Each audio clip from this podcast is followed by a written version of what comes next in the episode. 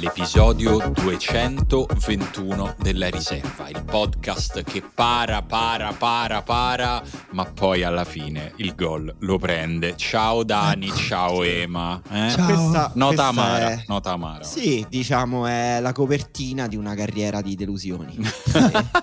No, vabbè, alla fermi, fermi. Mamma mia, già, facendo- già troppi livelli. Troppe cose, esatto, allora.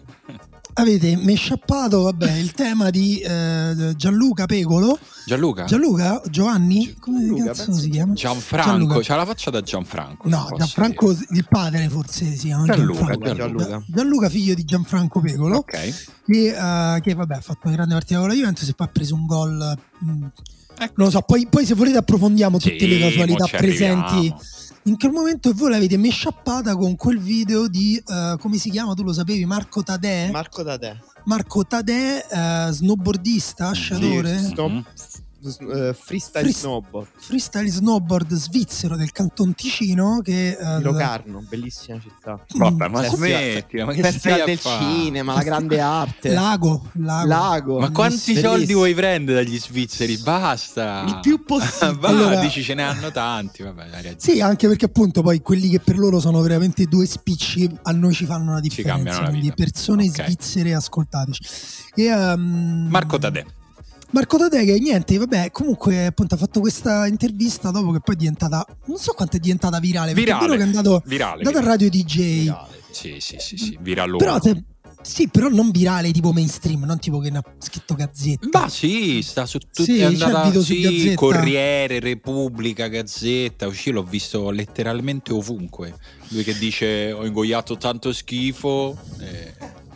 E niente, no, lo diciamo per chi non lo avesse visto. eh, Lui dice la- co- co- come lasci queste Olimpiadi? Bah, niente, una delusione, l'ennesima delusione in una carriera piena di delusioni, Sì. con qualche piccola soddisfazione in realtà. Qualche, tipo- con qualche Poi- lucina e là. Sì, poi in realtà abbiamo visto è arrivato tipo terzo al mondiale, quindi Sì. sei tipo la terza persona migliore al mondo a Sì. fare la tua cosa. Qual era la tua aspettativa? Eh, voleva magari- Cioè, comunque è andata Ma bene. infatti io devo confessare che mi sono anche chiesto, cioè vorrei provare ad intervistare perché vorrei proprio sapere quali sono, vorrei scendere nei dettagli delle delusioni Eh, subite sì. da Marco Tadè proprio a sto punto se vogliamo come dire lavare i panni nella pubblica piazza laviamo cioè io mi ci sguazzo Che- dentro che- l'acqua sporca scherzi.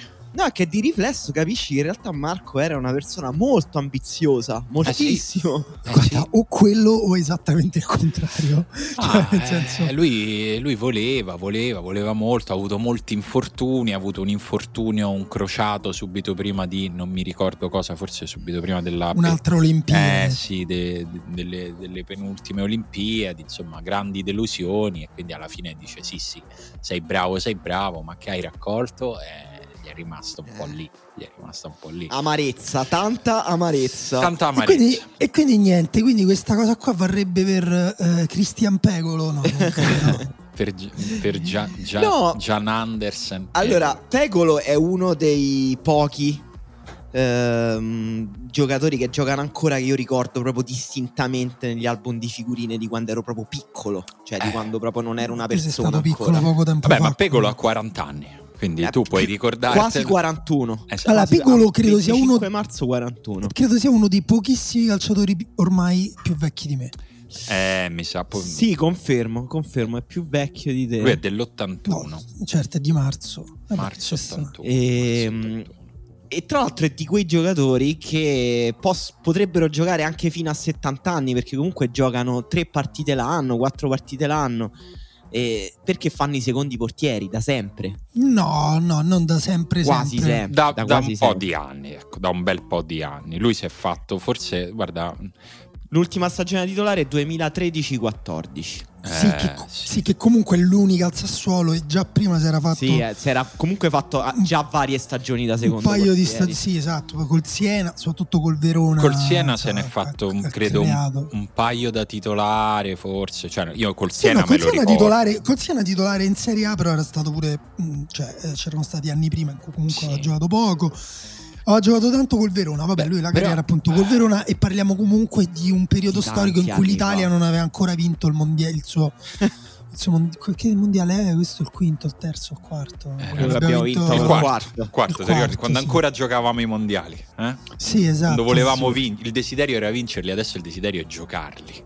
Comunque, a parte questa, questa nota amara, possiamo dire una carriera di tutto rispetto, cioè nel senso che poi i Pegolo sono quelli che nella, nella storia della Serie A, quando smettono di giocare, svaniscono, te li dimentichi. Però questo è uno che ha fatto per vent'anni, per più di vent'anni, il calciatore ad alti livelli e che a 40 anni si va a giocare una partita come quella che ha fatto ieri a Torino contro la Juventus, cioè è una, è una carriera da metterci la firma col sangue quella di Pegolo. Non so se ha avuto convocazioni in nazionale, sì, under 21. Si è fatto tre presenze in under 21 nel 2002. Mm. Dai, una bella carriera. No, no, no, no, certo, una bella carriera, ma soprattutto ieri una... Nel una- 2002 c'erano ancora le torri gemelle, vi rendete conto? No, scherzo. Una- Erano appena cadute. Una prestazione individuale, forse mh, veramente una delle migliori prestazioni individuali di un portiere quest'anno. Sì. Ha fatto delle cose mostruose. sì, Cioè, bellissimo. ma tante, ha fatto almeno tre parate assurde. Cioè, Sì. proprio completamente assurde. E poi E poi la crudeltà di al- all'ultimo minuto di prendere il gol con l'attaccante avversario che tira sulla mano di un tuo compagno e a un centimetro di distanza la palla ti, ti passa accanto, non puoi fare niente. Eh, Quella è la classica situazione in cui sembri pure un po' pollo perché comunque la palla ti passa accanto, il tiro è pi- però appunto Eh. la deviazione rende totalmente impossibile il tuo intervento. C'era proprio il tempo per leggere, per riconfigurarsi.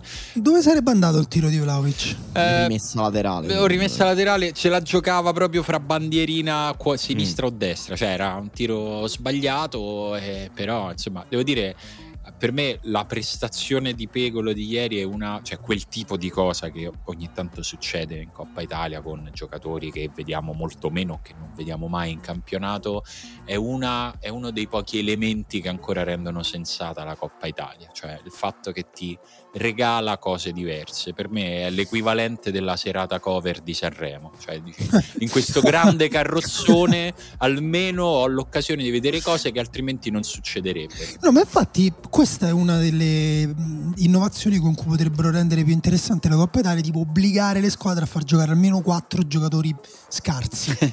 cioè, tipo, e che devono metterci a fianco, devono mettere tipo l'asterisco. Eh, e se fanno una cosa buona vale doppio, cioè non lo so, que- queste cose qua. Io Oppure, anzi, no, quattro giocatori scelti dai tifosi avversari. questa, è, questa è molto bella. Bella. Questa è molto bella. E, no, devo dire questa cosa di Pegolo colgo l'occasione per eh, dichiarare la- il fatto che credo a questo luogo comune, cioè che abbiamo eh, una delle migliori squadre di portieri al mondo. Perché comunque nella profondità, cioè se vedi questi portieri, cioè il con- Pegolo fa panchina a consigli che a sua volta secondo me è un portiere abbastanza sottovalutato, molto forte, molto Forte, molto forte. forte, cioè che Sì. da anni gioca ad alti livelli, che ha cambiato il suo gioco, de- che da quando è arrivato De Zerbi è diventato uno dei migliori secondo me mh, in Italia a giocare coi piedi. Eh, e ieri Pegolo comunque ha fatto delle, par- delle parate anche tecnicamente mostruose. Non so qual è la vostra preferita. La mia forse è quella su Rabiot, sul colpo di testa di Rabiot. Però anche quella su Morata e quella su McKenny pure sono. Eh, non so scegliere. A me forse più di tutto è quella in cui spizza con la punta del dito quella palla eh, che poi esce di pochissimo. E non mi ricordo su di chi Quella su Rabiot. Ah, forse, ok, eh. ok, era su Rabiot. Quella che è rim- rimessa laterale di McKenny. Questa è la più grande innovazione tattica di Allegri quest'anno. Porta un centrocamp- rispetto. un centrocampista che spara la palla in aria con le mani, Rabiot fa un bel colpo di testa. e- Perché Pegolo poi lì sembra sorpreso, sembra piazzato male, sembra Beh, un po' scavalcato. lo è. Cioè, Sì, senso, sì, sì. Quella parata è figlia, no? Di, è, è un recupero, però recupera. Cioè, comunque lì veramente è, la, la volta in cui più ho pensato, oh, ma questo c'ha 40 anni, ma guarda come è andato Eh, in sì. estensione. Cioè, fa. Ma questo è un gatto. oh, ma questo, oh, ma questo se lo portiamo martedì, eh, Chic? Martedì Eh, al, al nostro calciotto. al nostro calciotto.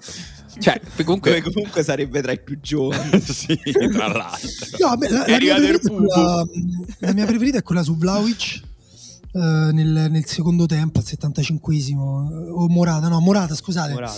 Ehm, Bella. che, che- che appunto prova a scalcarlo di sinistro, per quello avevo sovrapposto Vlaovic a Morata perché avevo usato il sinistro.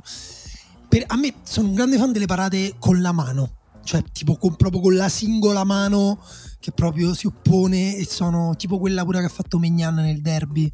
Bella. È molto bella, però di solito ti, ti trovi un po' la palla sulla mano, cioè la mano sta là, la tieni, sei un po' benedetto dal Signore che la palla ti arriva sulla mano.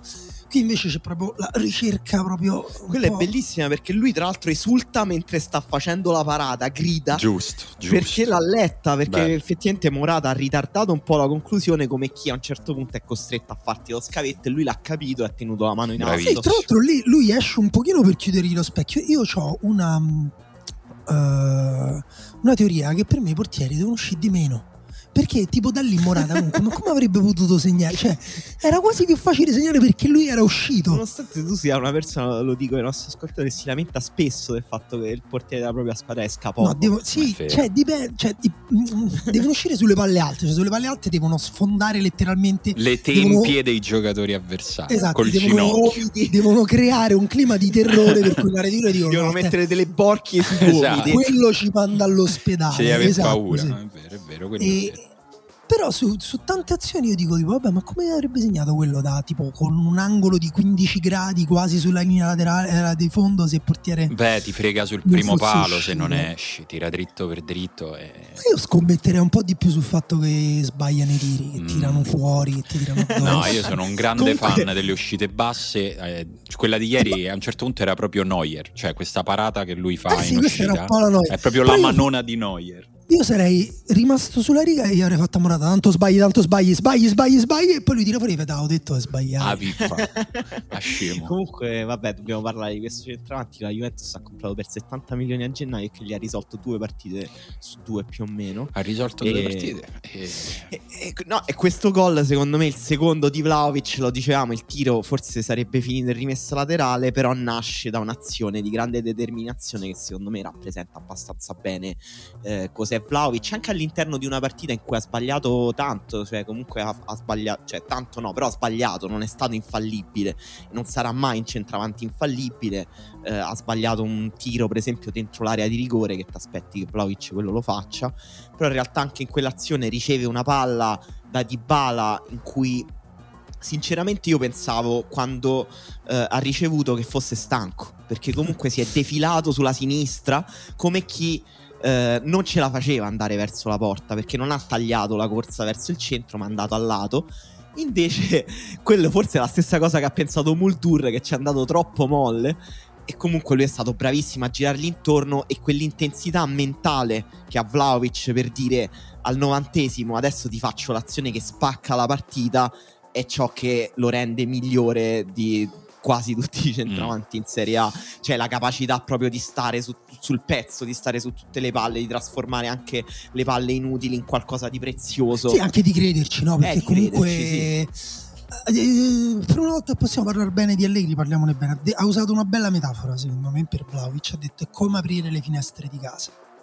Cioè, appunto, quando appunto lascia entrare fresca. della- l'aria fresca, l'aria nuova, cioè, mh, poi vai a sapere se, anzi, sicuramente ha avuto un'influenza, ma vai a sapere quanta influenza ha avuto il fatto che siano arrivati Vlaovic e Zaccaria, che abbiano segnato alla loro prima partita e comunque che siano oggettivamente dei giocatori in grado da subito di giocare e di avere un impatto sulla Juventus, il fatto che la Juventus in generale sembra più in forma Sta meglio. eh, rispetto a sì, sta meglio a qualche settimana fa. Eh, è un momento di, di ottima forma per cui appunto come dire eh, eh, se, lo, se lo godessero e, Beh, detto così sembra però che gliela stai a tirare. Cioè, de- se lo godessero è proprio come a dire TikTok. No, perché non è che è TikTok. cambiato niente sostanzialmente, però per dirti, mo domenica affrontano l'Atalanta, no? L'Atalanta che è... Nel momento Il- migliore per affrontarla. Cioè, Esatto, l'Atalanta che non è in forma, che ha tanti infortunati, che fatica tutto, che è pure sfortunata perché con la- l'altra partita di ieri con la Fiorentina è stata sfortunata. E è chiaro che ci sono queste due energie che si scontrano, è così eh, a priori, poi tutto può succedere, però a priori uno dice vabbè, buon per voi, godetevelo.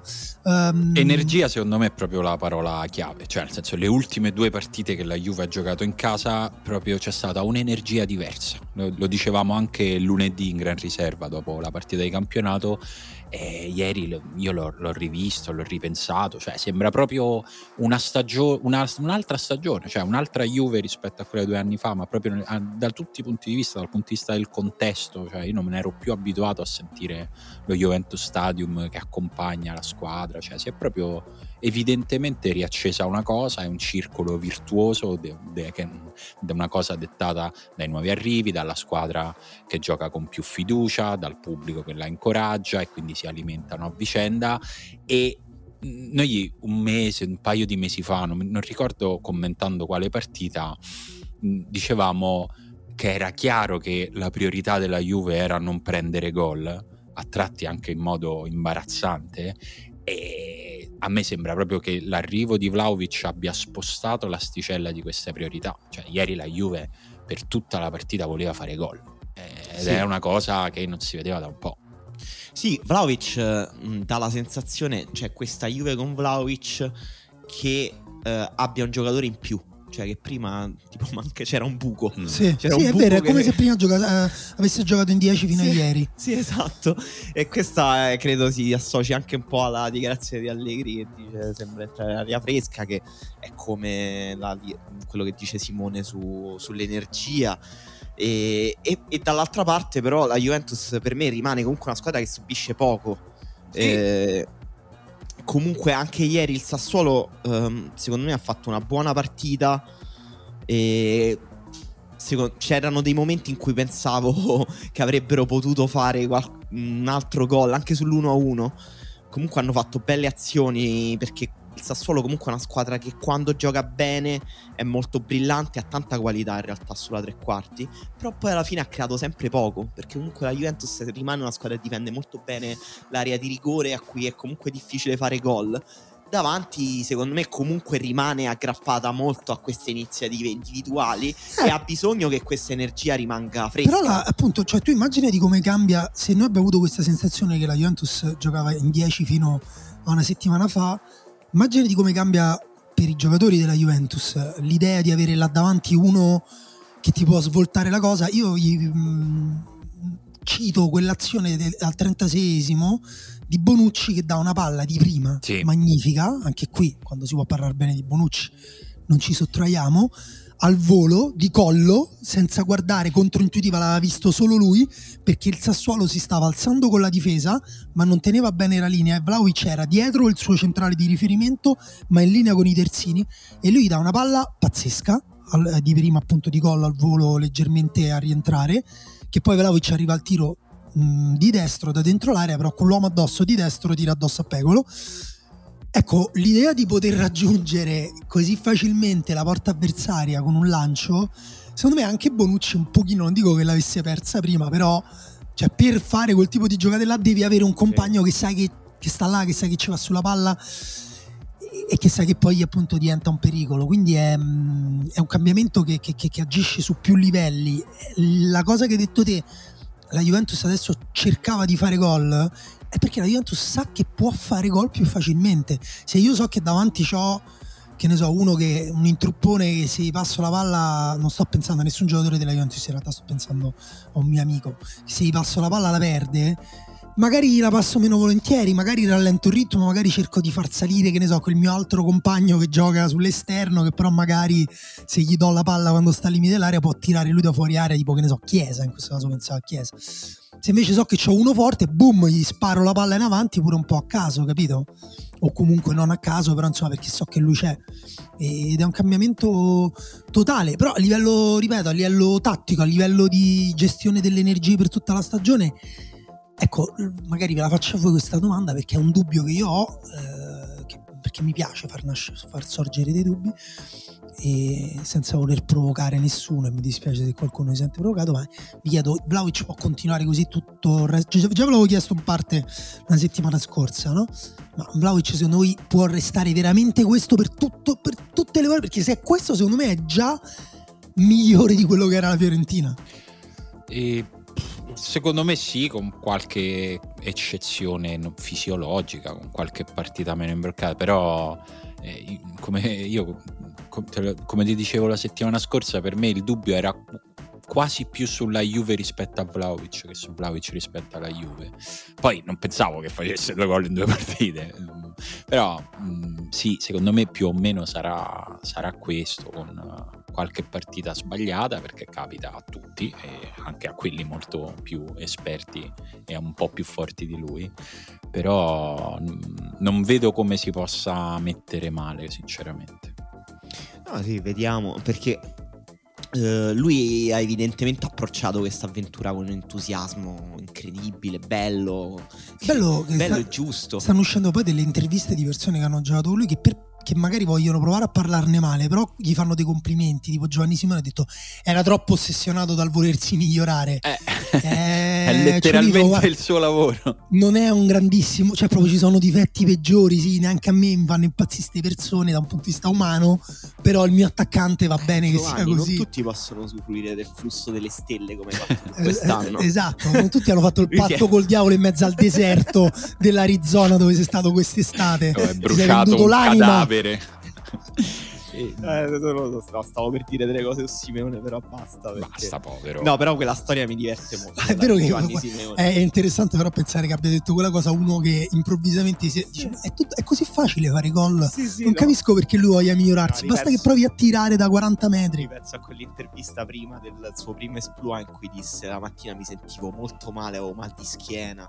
E poi sono entrato in campo ho fatto 4 gol. Va bene, ok. okay e... No, però, um, secondo me me dovremo vedere alle prime difficoltà, perché le prime difficoltà per Vlaovic arriveranno, cioè quando giochi nella Juventus basta che sbagli un gol in una partita un pochino delicata o per due partite non segni e cominciano a parlare di te molto di più di quanto avrebbero fatto la Fiorentina, quindi bisogna vedere come lui affronterà eh, quei momenti, perché eh, di giocatori che all'esordio spaccano tutto e nelle prime partite spaccano tutto e poi vengono tipo ingoiati nella mediocrità che li circonda è pieno. Però è qui appunto pieno. parliamo non, già di un giocatore che ha non alzato... Non voglio tirarla eh, perché non, cioè, non, mi sembra manco questo il caso, però eh, è vero che di, ca- di, questo tipo di casi ce ne stanno tanti. No, no, mi ricordo, però. Eh, non so, tipo la Juventus, forse il più clamoroso fu Diego che fece una doppietta all'esordio. Ricordo proprio in quei momenti si parlava di lui.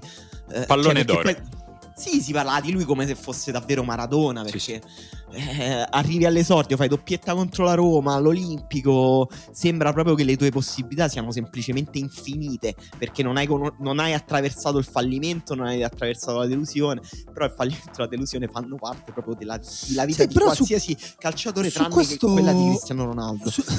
Vero. su questo mi pare che Vlaovic sia più appunto quella mentalità lì l'abbia già formata, no? Cioè, nel momento in cui le cose vanno meno bene, è uno che si chiude a lavorare di più. No, più che altro, eh, questo non è uno che è arrivato e sta facendo due gol eh, e, e, fino a prima non aveva fatto niente. È arrivato essendo il capocannoniere del campionato in corso e ha detto: Ah, ok, ho cambiato maglia, ok, continuo a fare i gol. È questa cosa che a me mi, mi impressiona un po', cioè la continuità. Poi è chiaro, eh sì, quello che sì. dici tu è che insomma a Torino è diverso e que- quella è la vera prova quando usciranno gli articoli. Ah, Dusan, che mal di gol, cosa avrebbe detto l'avvocato? Ragazzi, ma che c'entra? È morto da vent'anni e niente. E, ehm, in tutto questo...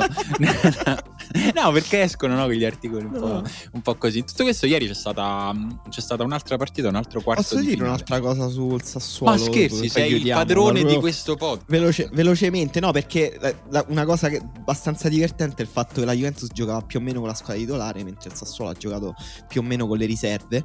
E, però le riserve del Sassuolo sono fortissime. Sì. E, Infatti, ora vorrei, visto... vorrei una risposta secca e precisa sul perché non gioca Traoré. Eh, non, non, lo so. Mai. Per me, per Con me nessuna squadra, neanche in nazionale. Per me è uno dei miei giovani preferiti della Serie A da anni. Perché tra l'altro gioca in Serie A da tipo 5 anni, nonostante abbia solo 21 anni. E, però no, no, non lo capisco. Ieri ha fatto un gol pazzesco, pazzesco. Cioè, veramente incredibile. È sì. un giocatore che porta bene palla, dribbla, tira fortissimo secondo me. Poi abbiamo visto pure Matteo Serrighe di nuovo, eh, che ogni volta che gioca sembra il centrocampista più forte della Serie A, poi non gioca più per 15 partite.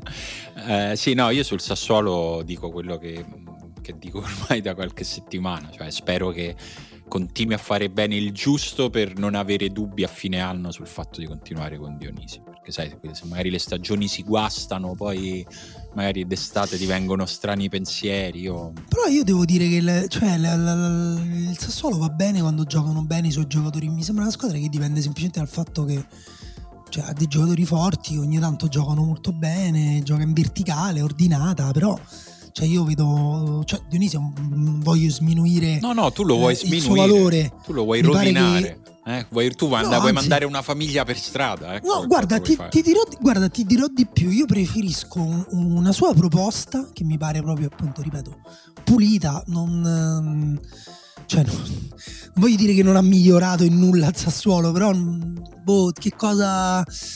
Cioè, è un gestore che sceglie i giocatori, sceglie la formazione, sceglie il modulo. E Somiglia molto a Novak Djokovic. prende alcune misure, eh sì, però non, non- non- è piuttosto di italiano che invece mi sembra appunto uno che no vi ho detto bisogna giocare così eh, le mie squadre devono mi sembra letteralmente una persona fuori di testa beh sono anche in due punti diversi della carriera però eh. che cioè oddio perché beh Dionisi pure- è il primo anno in Serie A L'italiano ha già fatto un però salto con, un- con una squadra che come dire eh, ha sostituito uno degli allenatori più brillanti hanno avuto una carriera un po' simile, nel senso che eh, entrambi hanno vinto, hanno- si sono mostrati in Serie C, hanno già fatto grandi campionati in Serie C, sono- erano già sulla bocca di tutti in Serie C e poi hanno fatto un'ottima Serie B. E... Sì, sì, però quello che dico io è che cioè, se Italiano quest'anno fa un esploit con la Fiorentina, l'anno prossimo lo puoi trovare secondo me anche su una panchina grande. Dionisi no, questo dico. No, no, Dionisi no, deve confermarsi, cioè deve confermarsi al Sassuolo e, e per me è già tanto che, cioè appunto poi italiano eh, comunque ha fatto un exploit con lo, con lo Spezia eh, che non si aspettava nessuno, No. quindi eh, ha, ha- ha portato dei giocatori sulla soglia della nazionale che erano giocatori che venivano dalla Serie B, insomma dalla Serie C, quindi è qualcosa di più anche dimostrato. Ed è già tanto per me allenare in Serie A, è già tanto allenare questi giocatori, è già tanto gestire i gruppi, appunto la cosa che ha detto Emanuele può essere vista anche al contrario, cioè non deve essere facile gestire un gruppo di giocatori in cui quello che metti in panchina è Matteo Serriche che comunque eh, no, è un giocatore, cioè probabilmente Matteo Serriche non è che dice sì, no, ma io sai, io sono un onesto mestierante, mh, a fare la panchina in Serie A mi sta benissimo, Matteo Beh, Serriche no, probabilmente pensa io voglio vincere il mondiale da capitano del Brasile tra quattro anni. Sì, no, ma poi Ok? Dionisi prende il Sassuolo mentre nel momento in cui va via Locatelli, a metà stagione perde Bogà, insomma, per me Eh. è- non, No, è, no, non pure- è banale. Diciamo pure i giocatori forti che dicevamo prima, che ehm, da cui sembrano dipendere un po' le sorti del Sassuolo, li sta pure valorizzando lui, nel senso che sia Raspadori che Scamacca sì avevano fatto vedere qualcosa, ma è quest'anno che alla fine stanno giocando meglio e hanno Con raggiunto un livello. Diverso. Però, mh, visto che Daniele citava prima il fatto che ehm, Italiano non è proprio una persona calma, è una persona leggermente agitata, voi vedete una correlazione sul fatto che la Fiorentina viene, mh, finisce la partita quasi sempre in 10 con questa agitazione italiana. No, davvero i dati sono pazzeschi, è a tipo il 33% di partite finite in 10. Vabbè, Potrebbe, sì, potrebbe sì, eh, cioè, trasmettergli sì, quel, quel senso di urgenza su ogni pallone, mettiamola, mettiamola così. Devo dire, ieri ho temuto per la sua salute nel momento in cui lui si accorge che l'arbitro sta controllando qualcosa al VAR sul gol vittoria all'ultimo Devo secondo. dire che anch'io, anch'io davanti alla televisione stavo facendo un macello, mi ero E alzato. eh. Lì, cioè, a un certo punto lui che sta festeggiando, poi si rigira verso il campo e gli cambia la faccia, cioè sembra la scena di un film e dice "Cosa? Cosa? Cosa?" Comincia a chiedere che cazzo Infatti stai cosa? Io ancora me lo chiedo. No, cosa. non l'hanno non capito nessuno, credo. Fuori- a meno che c'è stata una spiegazione ufficiale. stavano guardando un fuorigioco di Bonaventura. Eh, che Vabbè, quindi certo. sarebbe stato riattivato dal fatto che il giocatore davanti a lui la sfiora con la testa o con la spalla? Esatto. Perché, vabbè, una cazzata. Esatto. Cioè, ca- tutto- tutta una cazzata. Tutto Tutto. una cazzata. Voglio- cioè, era Ragazzi, meglio se io facevano finta di niente. Sul VAR non voglio più parlare perché ormai è la Ma realtà ieri- che parla. Sul fatto che c'è un complotto. Ma questo lo hai detto tu, Emanuele. No, questo l'hai detto tu varie volte, Ma non so, tutte le non puntate. so. Allora, dal punto di vista di Simone, f- è andata così. Hanno visto questa part- questa partita gol al novantesimo della squadra in 10 uomini fanno oh questa è una grande occasione Esatto. una grande occasione Roviniamo questo momento.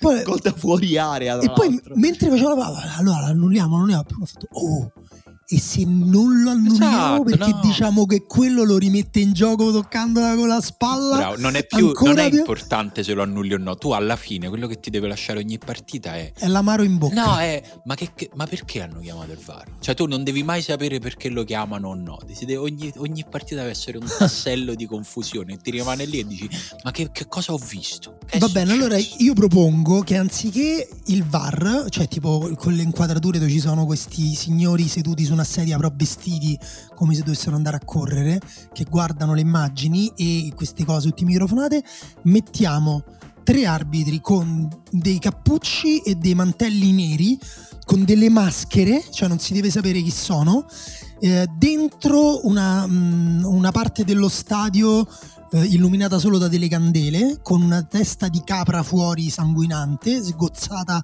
prima dell'inizio di ogni partita, messa lì, che si esprimono solo con sì, no, con un- una voce fortissima che rimbomba in tutto lo stadio. Bello. e si aspettano il buio e tolgono le luci dello stadio e ci vuole il silenzio più assoluto mentre loro No, prendono questa nel decisione. Cioè voglio trasformarla in una religione. nel, nel, diciamo, nel nostro portfolio di proposte, che comunque è piuttosto strano, questa Qualcuno forse è la più dovrebbe strana. raccoglierla.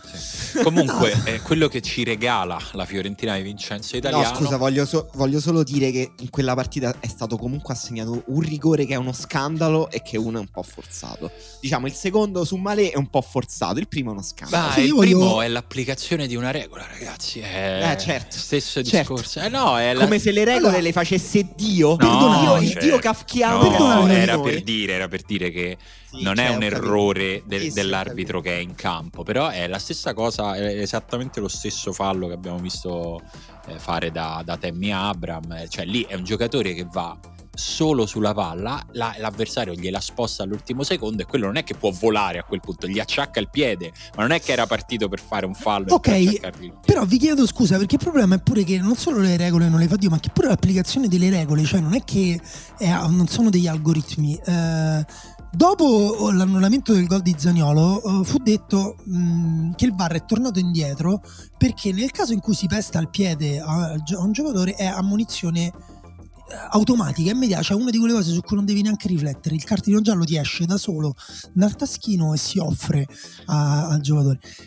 Inizia a vedere Lazio Milan in Coppa Italia. Dopo un secondo, Felipe Anderson pesta il piede di un giocatore del Milan e niente, non lo ammonisce. Ecco. È chiaro che poi uno rosica. È così. Ma che ca- figurati che cazzo me ne frega a me se ammonisce Felipe Anderson in un'altra partita. Però se tu mi dici, beh, no, guarda, la tua emotività non ha nessun valore nei confronti di questa regolitta, questo asterisco che trovi sul retro del pacco della pasta scritto sotto in cirillico. Step Eh, on foot sono le tre esatto. Parole che vi E poi, e poi però due giorni dopo mh, quell'asterisco è sparito.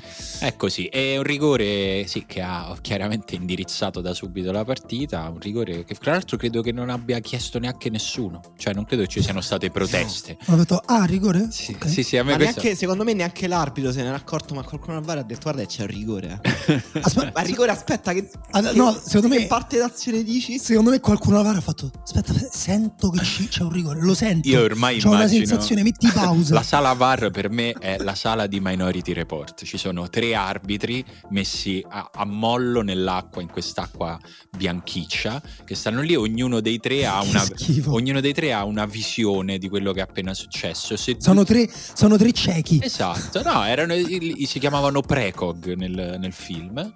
E tu, se due su tre vedevano un omicidio, partiva la polizia per andare ad arrestare una persona prima che, co- che commettesse l'omicidio. Io ormai il VAR me lo immagino, guarda, sono Beh, tre arbitri, se due hanno bello. visto il fallo, lo fa, basta, è rigore. Ma guarda, gli ha solo sfiorato. Oh, l'hanno visto, basta, chiamalo, è rigore. Io ormai me la immagino così. Detto ciò, poi è stata una partita divertente, rovinata purtroppo dall'esultanza di una persona che è, venu- è tornato in Italia solo per farmi arrabbiare. Eh, Cristo. Sì, ma a, a te non penso si siano arrabbiate le persone per... No, dai, io no, l'unica cosa che gli chiederei è se può evitare di fare boom boom con, con la, la bocca. A mentre me è, fa- que- è quello, a me quel fatto che deve fare anche che, nel senso si capisce, sono delle pistole e stai sparando. Questa cosa di doverlo anche sonorizzare, cioè che io devo vedere pum pum pum pum, mi dà molto fastidio.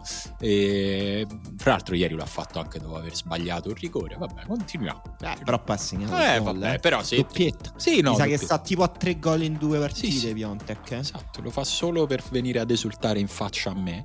E, mm, ieri, fra l'altro, cre- da quanto ho capito, c'è stata anche un po' di maretta nella squadra per il fatto che lui abbia voluto tirare due rigori perché il rigorista era Gonzales che si è arrabbiato. Vabbè, ma cosa. Gonzales non calcia manco quando sta dentro l'area di rigore, ma deve calciare i calci di rigore. scusa. Eh, lo so.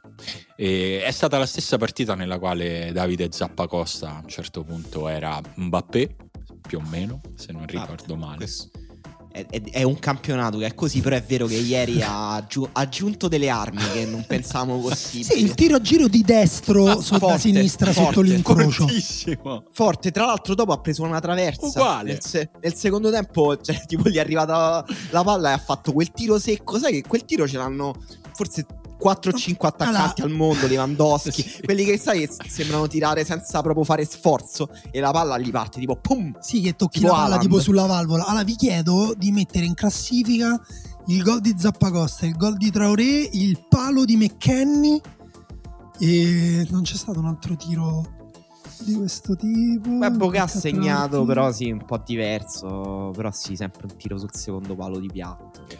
Vabbè, anche solo quei tre. Qual è il tiro più bello tra McKenny, eh, Traoré e mm, Zappacosta? Per me Zappacosta. Zappacosta, perché quello di Traoré è deviato, ragazzi. Non so se. se- Ah sì? Eh, so- noi stiamo continuando a fare finta che sia tutta Eh. farina del suo sacco, ma in realtà la palla entra perché Zaccaria da dietro la tocca mentre lui tira e la devia in un modo imprendibile. Però quello è un bellissimo gol. Bellissimo gol. Anche la- l'azione, l'azione che fa Ah, lui. no. Però è vero che Zappacosta prende proprio la traversa, entra proprio tu- tu- tu- Bello, Sì, bellissimo. sì. Zappacosta più bello di tutti, purtroppo un gol che, cioè purtroppo per lui e per l'Atalanta, un gol che non è stato sufficiente perché partita pazza, Fiorentina in 10, come ricordava Emanuele, come succede molto spesso. e entra Milenkovic e Milenkovic fa il gol vittoria tirando eh, proprio queste cose che a me fanno impazzire a 92 e 59 si stacca la palla dal suo piede e a 93 e 1 entra in rete e infatti la- insomma il teatro nel teatro è stato che l'arbitro è stato quei 2-3 minuti che servivano al VAR per inventarsi qualcosa e alla fine non ha fischiato la ripartenza del gioco ma ha, fischia- ha fatto il gesto del VAR e ha fatto il triplice fischio perché la partita Sì. era finita e, e adesso c'è Fiorentina Juve ragazzi wow pazzesco. bello, Pazzesco. bello. No, è vero, è stata una partita bella e, mm, in cui la- mm, comunque l'Atalanta ha giocato meglio della Fiorentina. E la Fiorentina ha avuto il merito di sfruttare tutti gli episodi e di stare dentro la partita con la testa più o meno. Però l'Atalanta comunque ha giocato molto bene, ha creato tante occasioni. E comunque abbiamo visto Boga. Per me quella forse, diciamo, Eh, sul sì. lungo periodo è la notizia più migliore per Gasperini. Perché comunque eh, lo dicevamo che Boga ha una forbice molto ampia di quello che può fare in campo. Ieri giocava mh, in Italia dopo non so quanto tempo di assenza, non segnava da nove mesi. E comunque è sembrato già il miglior giocatore dell'Atalanta. Sì, capace non- di creare qualsiasi cosa in qualsiasi momento. Il gol che ha fatto è eccezionale. Quel gol lì non lo fa praticamente nessuno in Sì, lui Italia. ha giocato anche a lungo, come dire, demotivato, sotto motivazione, insomma, quindi non- è anche bello rivederlo finalmente Sì. a, un certo, a un certo livello ed è, vabbè, è già il classico giocatore dell'Atalanta che quando sta bene sembra, appunto, non so, chi sembrava ieri, forse un po' più con quegli Eh, un po' strappi. Neymar, un po' Neymar. Comunque sì. ha fatto un gol, ha preso un palo con un tocco alla Pazzesco. Ortega di esterno, Pazzesco. prima, bellissimo. E il gol che ha fatto l'ha fatto con un dribbling mostruoso. Eh, sì. Prima ha fatto un'altra azione personale in cui semplicemente va troppo veloce per gli altri esseri umani. Too fast E- for municipale Bella sì. citazione Scusa. questa. E, e la cosa che fa l'Atalanta di solito a questo tipo di giocatori questi giocatori possono fare le stesse cose che facevano prima, ma in zone di campo molto più pericolose, molto più vicine alla porta. E... Sì, anche se qui, mh, proprio col fatto, per il fatto che l'Atalanta non è in grandissima forma, lui si è preso pure tante responsabilità, cioè si veniva a prendere la palla anche in basso, risaliva al campo, cioè... Um, bello. È quasi come se avesse detto tipo Vabbè, se non ce la fate, eh, ci, provo a farlo io. Provo eh, a giocare io. È anche, cioè, non è una giovane promessa, no? Cioè, no. è un giocatore bello, fatto e finito che è arrivato nel mercato di gennaio, maglia numero 10 in una squadra che lotta per la Champions. Devi fare quello, cioè, devi proprio prenderti quel livello di responsabilità. Quindi, bravo. bravo. Sì, si è visto anche un bel Cup Miners, direi. Sì? Anche lui, un altro giocatore, insomma, pure lì che non, in cronaca hanno detto da dove l'ha preso l'Atalanta? No, ragazzi, sono due anni da... che parliamo di Cop letteralmente due anni. Io sono un fan delle, delle, cronache di Agostinelli, devo ammettere. Quello è stato il mio momento preferito. Cui ha chiesto: Ma dove l'hanno preso? Ma dove cazzo salta fuori questo? Allora, la prima voce gli ha detto: Dalla Z Alkmaar. Comunque è una squadra che va in Europa League, ha vinto il campionato. E lui ha fatto: pazzesco, pazzesco. No, tutto nazionale, nazionale olandese, insomma, nazionale under 21. Cioè. Vabbè, in tutto e... questo voi state parlando di queste due partite perché non volete ammettere la definitiva superiorità della città di Milano su quella di Roma, eh? che è quello che è stato sancito nei due nel, giorni. Nel, ca- nel, campo e nella vita è stato sancito. Nel campo, dirlo. nella vita, nell'economia, nella moda, nella, nell'alimentazione. Nel savoir-faire. Nel savoir-faire. Eh, un diciamo una città superiore a tutte le altre si obblighi le persone che vogliono guadagnare dei soldi lavorando lì a lavorare lì. Esatto. Perché se gli dici ti va ti do gli stessi soldi ma puoi lavorare all'interno di un vulcano? Va bene. Meglio, meglio. Preferiscono. Comunque, R- ricordiamo, io grazie, almeno non devo usare la parola brioche. brioche. No, eh, fra martedì e mercoledì il, le squadre di Milano hanno eliminato le squadre di Roma eh, segnando 6 gol e subendone 0. Eh, un dato diciamo, fin troppo didascalico, direi, non ce n'era mm. bisogno, lo sapevamo già, si poteva essere più gentili in questa, in questa cosa, invece non c'è, stata, non c'è stata nessuna gentilezza, no, non so quale delle due sconfitte sia stata peggiore, cioè nel senso dal punto di vista del risultato chiaramente quella della Lazio, però anche quella per la Roma è stata una batosta, anche per come è arrivata, gol dopo z- zero, gol dopo subito, segnato dal tuo ex centravanti che sfrutta una, diciamo, di, dimenticanza collettiva sul fatto posso, che ci fosse un Posso dire? Sì. Una parte di me è stata contenta per lui. Una piccola, ma piccolissima, microscopica. Però ho pensato, vabbè, se proprio doveva segnarci qualcuno. Sì, no, in quel momento capisco il concetto, però in quel momento no momento mi ha solo fatto tanto. Vabbè, quel momento, cioè, nel senso, era una parte di me che non bestemmiava ad alta voce. Ok, ok. Il resto di me bestemmiava ad alta voce. Però, sì, diciamo che mh, mm, per un largo tratto della partita si è rivisto quello che si era visto in campionato, cioè l'Inter semplicemente troppo forte per la Roma, cioè proprio in, in, in un modo nel quale la Roma non riusciva proprio a, a, fare iniziare la propria partita. Non è che giocava la partita e giocava peggio. L'Inter giocava e la Roma no. Poi a un certo punto questa cosa mh, si, è, si, è, un po' attenuata, la Roma ha provato a rimettere la testa fuori, ma non è mai stata davvero pericolosa. C'è stata un'occasione per Zagnolo, però Zagnolo ha tirato male. Eh, e quelli sono, cioè contro l'Inter non ne capitano molte di, di occasioni e, se tiri male finiscono, finiscono lì. E poi, e poi Sanchez, il campione è così. Sanchez ha rifatto il suo numero, il campione è così, con un gol eh sì. strepitoso. Cioè, secondo me no, gli ha dato un po' fastidio la nostra ironia, quindi ha detto adesso... Ah, ho saputo faccio... che quei tre pagliacci sono della Roma, adesso vediamo. esatto, ha detto adesso vi faccio un tiro che sembra FIFA, va bene? Sem- sembrano tipo la demo di FIFA. Sì, non esatto. neanche FIFA. Sembra sembrano quei gol che neanche tu a FIFA riesci a fare. Sai quando hanno inventato i replay che potevi fare te girando? Io quando facevo questi gol, tipo facevo il replay piano piano e giravo la camera come sì, un pazzo intorno sì, alla sì, palla. E, ehm, no, allora per me è vero la cosa ha detto Simone, però dirò brevemente l'Inter ha, ha, ha rischiato troppo comunque. Mm. Cioè in ogni caso, per quanto è stata superiore nei primi 20 minuti, quando ha iniziato a gestire abbassando il ritmo fatto venire fuori la Roma che era pura energia nervosa dei singoli giocatori, pura voglia tipo di, di quelli dire no, ma infatti non capisco perché uh, Mourinho se la sia presa con, con, i, con, i, giocatori, cioè è venuta fuori quella cosa, non so, credo non ufficiale, no. però che Mourinho è sbroccato nello spogliatoio dicendo chi non ha le palle vada a giocare in Serie C perché avete regalato, vi siete cagati sotto i primi 10 minuti con l'Inter, vi siete cagati sotto i primi 10 minuti con il Milan. C, a parte che sì, infatti fare, faccio un salto in Serie C a Moligno.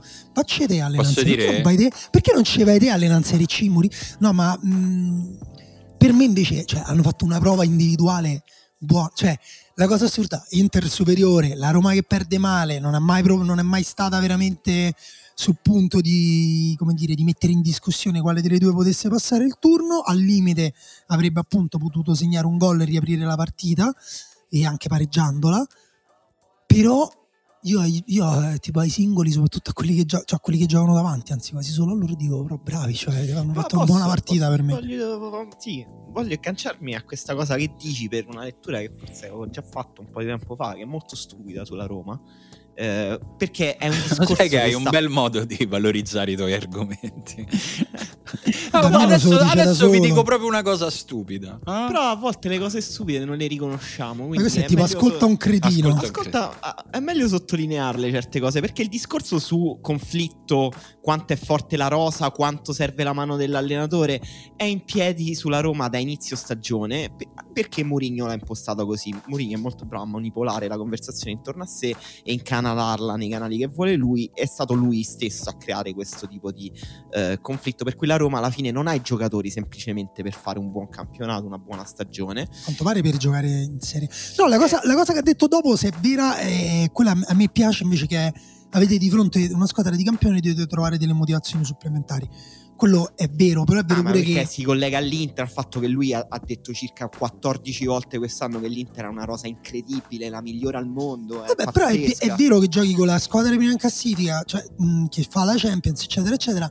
Però è vero pure che quella è una parte della, del lavoro di tutti là dentro, quello di trovare le motivazioni.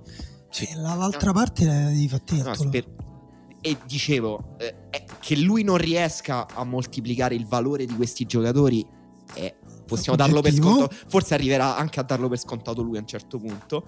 Eh, e lui semplicemente trae. Sta, sta, traendo ovviamente vari problemi dal suo pacchetto difensivo, perché la Roma ha evidentemente dei problemi di rosa in difesa, ha davvero uno dei mh, pacchetti di difensori peggiori che io ricordi nella Roma proprio in, negli ultimi anni eh, e, e, da lì nascono un sacco di problemi, un sacco di episodi che ti impiccano effettivamente le partite, però poi la Roma è tenuta a galla fondamentalmente dal grande talento dei suoi giocatori offensivi, perché se comunque anche in una partita in cui proprio non direi che tatticamente ha giocato male, ma proprio tatticamente non aveva idea di cosa fare la Roma. No, anzi, appunto, in quei primi 20 minuti eh. l'Inter proprio tatticamente era troppo superiore. No, proprio sembrava sì. come, come, nella partita di campionato, sembrava proprio la Roma non aver preparato una partita, un piano gara di qualche tipo. Però è andata comunque vicina effettivamente in una fase della partita a pareggiare, a rimetterla in piedi perché i suoi giocatori offensivi sanno comunque creare qualcosa dal nulla in qualsiasi momento e anche un giocatore che sta avendo una stagione obiettivamente difficile come Zagnolo è un giocatore che è capace di creare pericoli in qualsiasi momento. Sì, sì, sì, per me, cioè nel senso per me io non sono d'accordissimo sul fatto che tutto quello che non funziona è colpa di Mourinho e quello che funziona è, è, è, merito delle iniziative individuali. Cioè, nel senso, magari que- quel lavoro che, che Mourinho fa, che sicuramente sarà anche distruttivo sulla. diciamo, prendiamo per buone le indiscrezioni che escono, che anche se io non ci credo mai perché escono sempre uguali allo stesso punto delle stagioni della Roma, però diciamo che lo sappiamo che Mourinho è uno che può essere anche duro con la sua squadra, lo abbiamo visto in diverse circostanze. Penso magari che però quella cosa lì sia quella che poi invece ad alcuni giocatori gli fa tirare fuori qualcosa, cioè nel senso a, a un Abram che arriva in Italia al primo anno e chiuderà la stagione a boh, una ventina di gol complessivi fatico a pensare, ok, tutto quello che ha fatto è merito suo, è solo iniziativa individuale. Eh, sicuramente manca un equilibrio da questo, da questo punto di vista e, e, bisogna vedere come si arriva a fine anno, cioè qu- quanto questo riuscirà a tirar fuori qualcosa dai giocatori, quanto Mourinho abbia deciso di andare dritto e di semplicemente abbattere tutto quello che secondo lui non è organico alla sua idea. Eh, certo che eh, quello che succede nel frattempo è, va gestito con attenzione perché un conto, cioè il problema della Roma non è perdere, anche perdere male o anche fare una figuraccia con l'Inter, perché può succedere, perché l'Inter è la squadra più forte d'Italia, una delle squadre più forti che ci sono in Europa. Il problema sono le partite prima e dopo rispetto a quella con l'Inter. Per quanto mi riguarda, io ieri, eh, insomma, da, da tifoso guardavo Juve Sassuolo ed ero molto preoccupato perché dicevo noi domenica giochiamo col Sassuolo il Sassuolo in questo momento può metterla in difficoltà la Roma questo mi, mi preoccupa Guarda, per me la, i due discorsi vanno insieme, cioè eh, una parte del lavoro Mourinho l'ha, l'ha, fatta bene, cioè l'avevamo detto anche eh, a inizio stagione, comunque lui aveva portato una specie di eh, normalità che eh, per certi versi era anche più adatta, è più adatta alla rosa della Roma. Però c'è tutta una parte del lavoro che proprio semplicemente non stanno facendo, cioè effettivamente sembra che manchi, che, che ci sia un, un'impreparazione da parte de, della squadra tutta, perché poi anche lì non può essere un problema individuale se tutti i giocatori sono impreparati di fronte alle variabili della partita, di fronte alle qualità dei giocatori che hanno davanti, di fronte a cioè che non sanno come difendere, non sanno come attaccare, eh, non pressano, però al tempo stesso non difendono bene di posizione, non attaccano bene in contropiede, eh, non, non, si associano bene, cioè eh, sembra veramente che si lavori su tante cose, però tante altre no, proprio vengono, sono proprio delle, delle, cose che non vengono proprio affrontate. E, um, e, questo per me appunto è pure una questione che riguarda per dirti pure la Juve. Cioè, per quello per me a un certo punto la Juve può tornare ad avere dei problemi perché tutte queste cose qui che possono sembrare accessorie quando hai una squadra fortissima, quando hai delle difficoltà sono utili perché comunque intanto so come stare in campo. In Milan con la Lazio, poi se volete eh, possiamo fare questo gancio. Sì. Uh, la superiorità del Milan con la Lazio è una superiorità che è stata psicologica, tecnica, perché Raffaele Ao quando sta così bene sembra pure lui, non lo so, sembra che pattina, no? E gli altri stanno invece, sembra la scarpa quella che scivola eh, del curling contro scarpe che spingono del curling. Hai visto no? che quelli che giocano, quelli che fanno il curling hanno due scarpe diverse, ci hai fatto caso Simone? Sì, sì. e, uh, e lui scivola e gli altri invece arrancano con la scarpetta che gratta. Però era pure una superiorità tattica. Quando il Milan pressava la Lazio, pressava uomo su uomo, la Lazio, i giocatori della Lazio che qualche qualità ce l'hanno perché Milinkovic sa giocare con la pressione addosso doveva però non, doveva giocare la palla di prima, doveva giocarla facile, doveva giocarla vicina e non poteva girarsi perché dietro c'era sempre incollato che si, se si girava doveva fare il miracolo. Faceva una fatica incredibile la Lazio ad uscire quando il Milan aveva la palla la Lazio era un colabrodo. C'erano buchi dappertutto, le mezzali del Milan erano sempre dietro le mezzali della Lazio, il, il, playmaker del Milan era totalmente libero perché il playmaker della Lazio provava a schermare le punte, ma quando la palla si schiacciava sul lato non riusciva neanche a schermare la punta, quindi Giroud o Brain Diaz venivano a prendere palla, cioè eh, eh, io fossi stato un tifoso della Lazio lì avrei detto vabbè Sarri vaffanculo, cioè nel senso a un certo punto se tu dopo un anno non mi, hai, non mi riesci a preparare delle partite uh, ad hoc contro squadre di questo tipo, che, che, io me la gioco alla pari, ecco per me il punto è questo. Roma e Lazio non, l'ha, non, non l'hanno giocata alla pari contro Milan e Inter da un punto di vista soprattutto tattico. E guarda, ti dico un'altra cosa, secondo me è un paradosso perché siamo passati da anni in cui le squadre che giocavano così male erano le squadre che eh, avevano giocatori meno forti, diciamo, detta, soprattutto le squadre che salivano dalla Serie B. No? E anzi, se una squadra di Serie B provava a fare un gioco so, aggressivo o anche di palleggio, si diceva se ma, ma dove vai con quei giocatori, ma che vuoi fare, eccetera. Siccome sono stati smentiti dai fatti su questo discorso, perché le squadre eh, di Serie B che, che, salgono dalla Serie B sono spesso anche squadre con una proposta interessante, che anzi sono salite perché hanno una proposta interessante e la continuano in Serie A e, e magari ci si salvano. Adesso è diventato quasi il contrario, sembra che le squadre forti ci sia una teoria, perché poi appunto il Milan e l'Inter non sono così, però c'è una teoria per cui le squadre forti devono uh, giocare in un modo normale, il meno complesso possibile, con meno indicazioni possibili e allora se la cavano.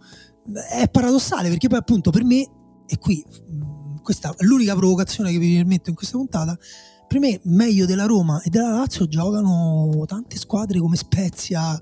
Eh, beh, beh, non, è una, non, è una, non è così provocante questa provocazione, nel senso che se fai... No, stavo, stavo per aggiungere pure il Venezia, però cioè, è un po', lì mi rendo conto è un po' provocante. No, ma diciamo che rapportato alla forza di, de, de, degli organici, del, delle rose, è un discorso secondo me fattibilissimo, cioè la, la, la Roma e la Lazio sono... No, no per me è proprio è più divertente, è più più divertente guardare giocare quelle squadre là e secondo me se la giocano più alla pari con, que- con, le, con, le, squadre di prima fascia squadre come Spezia, Venezia poi magari perdono perché sono più scarse però per me magari perdono pure di 5-0 perché crollano la, la, l'inferiorità è palese e non c'hanno Zaniolo per dire non c'hanno Dammi Abram che fa comunque 20 gol e Cristante comunque cioè, un giocatore veri tu cioè...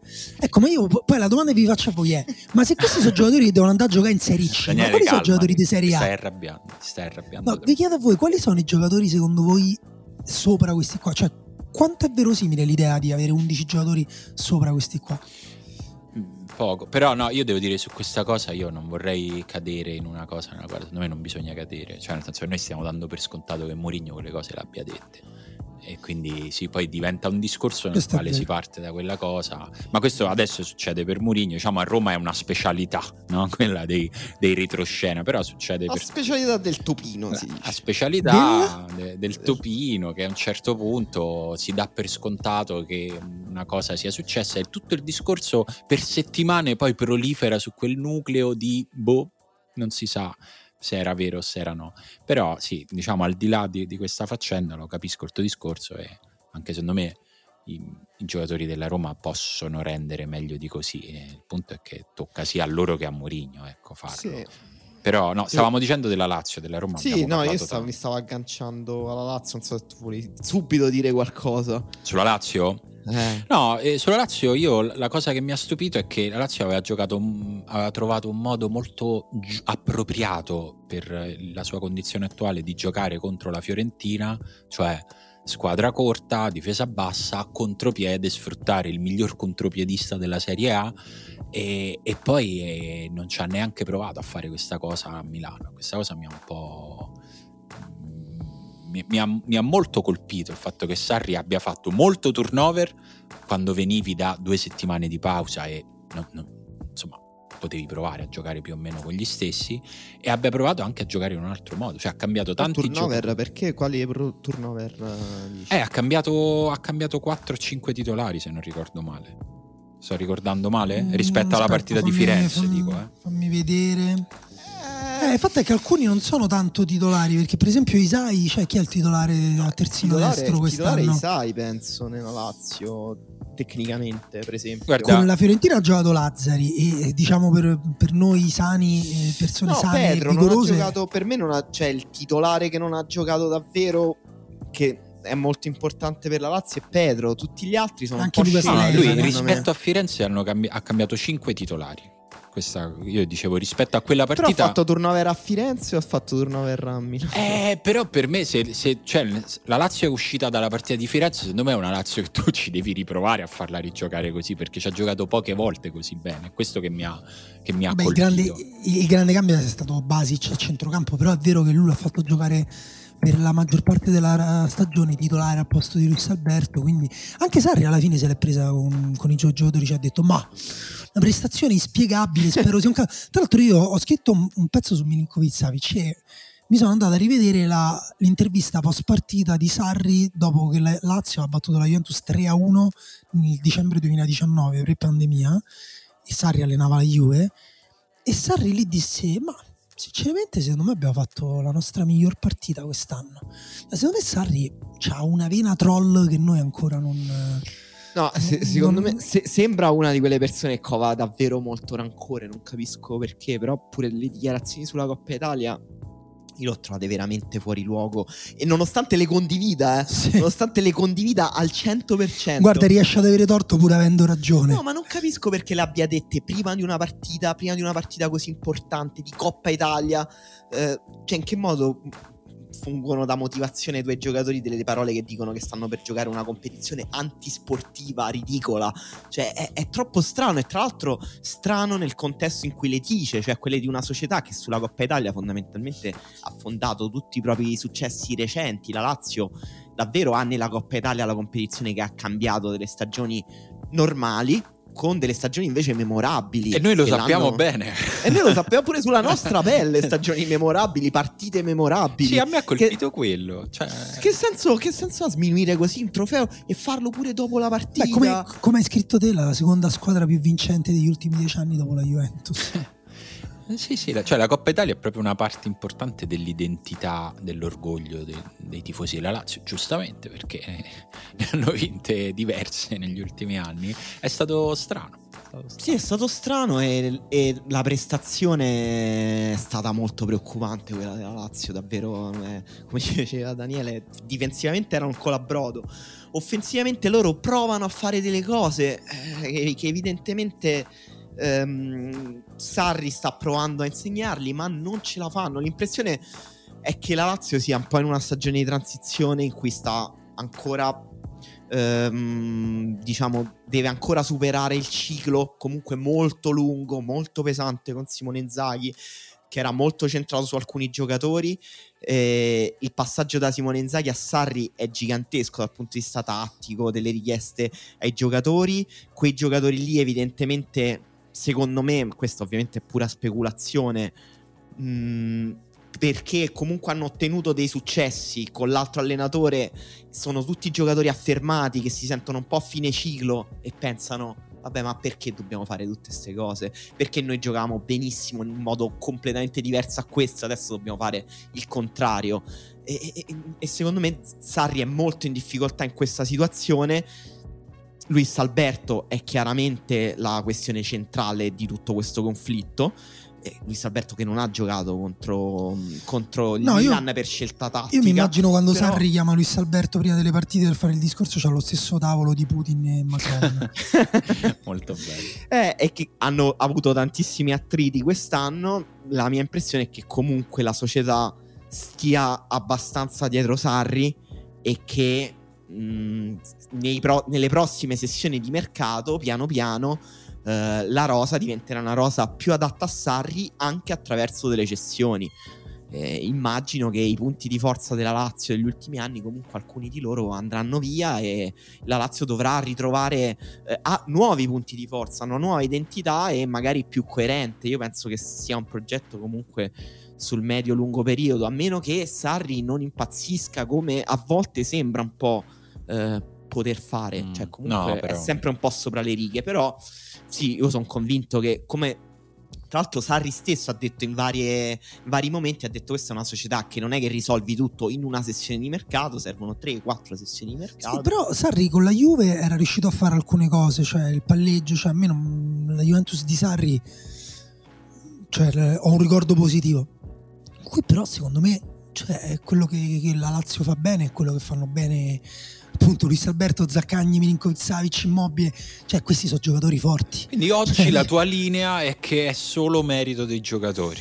Questa è Guarda, la, la provocazione. Eh? allora, io sono- agli allenatori. Io sono famoso per non tracciare linee rigide nella mia vita, cioè proprio anche tipo tra bagno e Sei cucina. noto per questo. Sì, anche tra bagno e cucina non c'è una linea rigida che le separa. E quindi puoi scolare la pasta nel water Beh, o bello. Lo consigliano spesso anche in nutrizione. pisciare nel frigo. Ah, soprattutto questo, consigliano, questo lo consigliano anche i medici, gli infermieri. Lo Però- dico nel corso no, HCC. Però s- sono finito a fare questo tipo di polarizzazione qua perché è la polarizzazione comunicativa che stanno facendo questi allenatori. Cioè Allegri, Sarri e Mourinho sono accomunati dal fatto che parlano solo della rosa e di- dei limiti che hanno le loro rose di quello che possono fare dall'inizio della stagione. E io mi sono un po' rotto i coglioni. Eh, guarda, un po', un po' lo capisco, un po' penso pure, cioè nel senso ogni tanto penso anche che comunque ogni tanto forse è giusto. Sto arrivando a questa. Ah, capito, andassero a allenare al Paris Saint Germain. no, no, perché... ma è giusto farlo con tutti ma... i calciatori del mondo. Nel senso che i calciatori comunque vivono in questa condizione nella quale tanto a un certo punto salta l'allenatore. Cioè, se le cose vanno male, a un certo punto tanto è colpa dell'allenatore. No, ma per me da quell'altro, cioè lo senso, noi ogni esonero è, cioè all'inizio della stagione o a metà stagione è sempre un po' Uh, sbagliato, tranne quando appunto, appunto, abbiamo detto nel caso di Lampard, no? Va via Lampard, arriva Tuchel Beh. e Tuchel dice eh, si gioca così. Sì, vabbè, Va cioè, bene? nel senso se fai un esonero boom, la squadra più forte al se mondo. Se cacci uno che prende Tuchel lo capisco che lo cacci, a maggior ragione sta dando male. E poi quando è arrivato Tuchel in Inghilterra non è che hanno detto ah, è arrivato Tuchel, no, lui sì che ci spiega come si gioca a calcio. E invece va spiegato come si gioca a calcio. Però per dirti a un certo C'è polemica punto, anche con gli inglesi? Sento, ho sentito una vena polemica. No, sai com'è che eh, Michael Cox ha pubblicato un articolo in cui ha detto che il Senegal ha vinto la Coppa d'Africa giocando come l'Italia. Cioè, mm. Ehm, cioè male. Sì, secondo lui sì, sempre. quindi, c'è, quindi l'avevo sentita, gli passa. l'avevo sentita pa- questa nota. Polemica. Non gli passa più. No, volevo dire una no, cosa. In realtà, no, in realtà no, in realtà parlava pure dei mezzi spazi, era più complesso però capisci, cioè il punto è gli allenatori va bene che par- cioè, va bene pure però che a un certo punto pensino a lavorare un po' meglio. È vero che loro lo pensano lo stesso, cioè non è che Sarri dice quelle cose e poi va sul divano a guardarsi Masterchef. Però, come dire, almeno avere una comunicazione No, no, no, io lo capisco, figurati, su questo è un discorso sul quale siamo allineati, cioè è un, è un, tipo di sensibilità che direi è uno dei pilastri di questo podcast, però io negli ultimi anni su questo un pochino ogni tanto le rivedo le mie convinzioni, perché ogni tanto lo penso che è un po' troppo comoda la vita dei calciatori, ma non comoda dal punto di vista giovani, ricchi, viziati, parlo proprio della parte sportiva, motivazionale, del modo in cui vivono il loro professionismo. Eh, diciamo che mh, mm, lo capisco cosa può portare un allenatore anche a esagerare, anche a sbagliare in questo senso, perché comunque poi l'allenatore sta lì che, che sa che comunque paga lui comunque paga solo lui, cioè al massimo il massimo che può succedere è che qualcuno ogni tanto va via a gennaio, ma va via e va a giocare da un'altra parte. Cioè non è, che... è, un cane che si morde la coda, eh, no? so. gli allenatori se la prendono i calciatori, i calciatori se la prendono gli insulti ai tifosi, e i calciatori eh, non parlano, cioè non, se ne fregano dei tifosi, non parlano più, non fanno, fanno interviste tutte banali e noi che si stiamo a guardare? E eh, noi famo la riserva, noi ne, ne, parliamo. No, una cosa che volevo dire sulla Lazio prima che mi scordo sul discorso che diceva prima Emanuele Emanuele, secondo me il punto è proprio lo dicevi tu che è, è un fine ciclo e mettere Sarri su un fine ciclo è, può portare a questo rischio, però giustamente quella era la finestra nella quale poter prendere Sarri per la Lazio, non è poteva sì, dire sì. no dai lo facciamo l'anno prossimo, però la Lazio è una squadra vecchia, cioè ci sono giocatori grandi, eh, Acerbi, Radu, Leiva, eh, Reina, sono tutti giocatori che va, andiamo su, sui 35 in, alcuni casi anche, anche di più.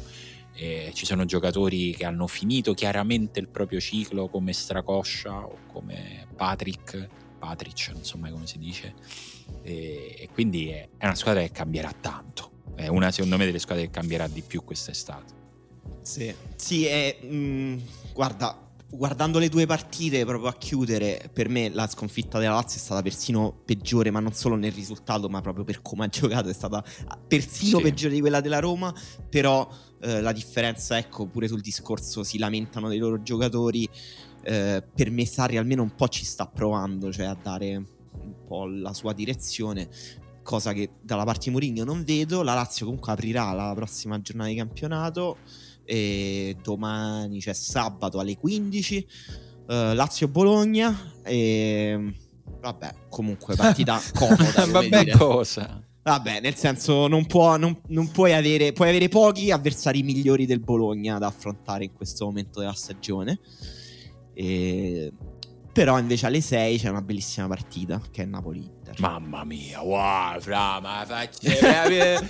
Eh, scusa, scusa, mi sono, mi sono lasciata stai, stai, per caso indicando Cosa? una tua preferenza tra le due squadre? Eh, no, infatti. no. Era solo perché fino adesso ah. non avevamo parlato del Napoli e quindi volevo dare allora, un afflato. Posso... Chi di voi avrebbe immaginato prima della pausa per le nazionali che Inter e Napoli sarebbero arrivate a questo scontro diretto con la possibilità che il Napoli scavalcasse l'Inter in classifica con una partita in più, eh, va detto però. Eh, no, non lo avrei pensato. Sinceramente no. Cioè, prima della pausa? Mm, un mese sì, fa. Anche... Un mese e mezzo sì, un mesetto fa, dai. Eh, Mm. No, perché mm, non pensavo che il Napoli potesse fare questo gennaio con tutte quelle premesse. Eh, Eh. È quello che mi, che- che mi ha rotto il pronostico. L'Inter poteva perdere qualche punto. Però è vero che. mh, Allora, il Napoli ha vinto una bellissima partita. ehm, diciamo a dicembre contro il Milan. Però dopo si sapeva che aveva un po' un calendario morbido. Nel senso, quando si diceva della Coppa d'Africa e dei problemi che, il- ehm, che il Napoli avrebbe avuto, comunque qualcuno diceva: Guardate, però, che il calendario è fattibile. Questo non per togliere meriti al Napoli. no, eh, no, tu vuoi togliere dire che- meriti al Napoli. eh? per dire che non era proprio impossibile che il Napoli reggesse questo gennaio. Dimmi una e cosa, infatti odi, solo la città di Napoli o tutta la Campania? Eh? Li odi tutti? Allora, Vabbè, io, io sono ha- napoletano. ha ho ha detto. dovu- in parte ha dovuto comunque giocare contro, contro la Juve, cioè nel senso quello soprattutto era lo scontro diretto.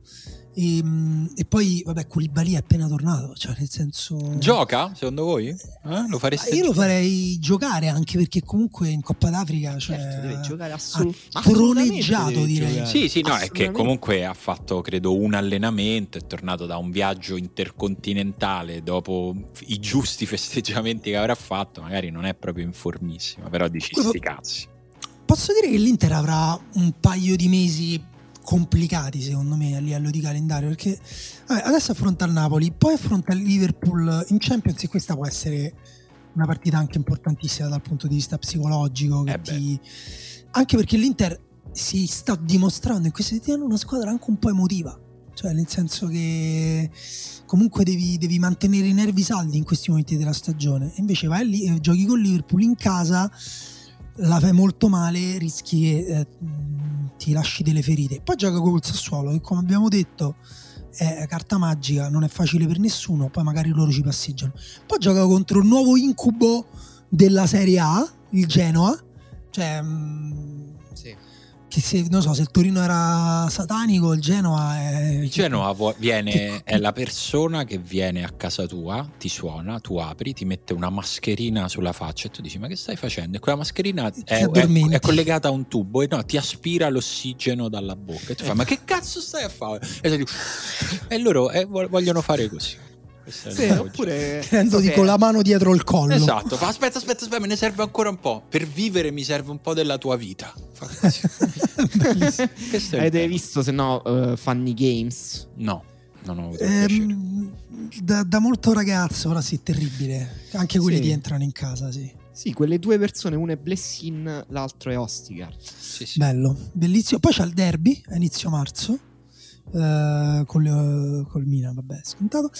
Poi la Salernitana, poi di nuovo il Liverpool e poi il Torino che insomma comunque eh, se fa abbastanza sacrifici, se, se sacrifica abbastanza vergini eh, ci arriva comunque in forma il 13 marzo. Poi Fiorentina Inter. Poi di nuovo Verona.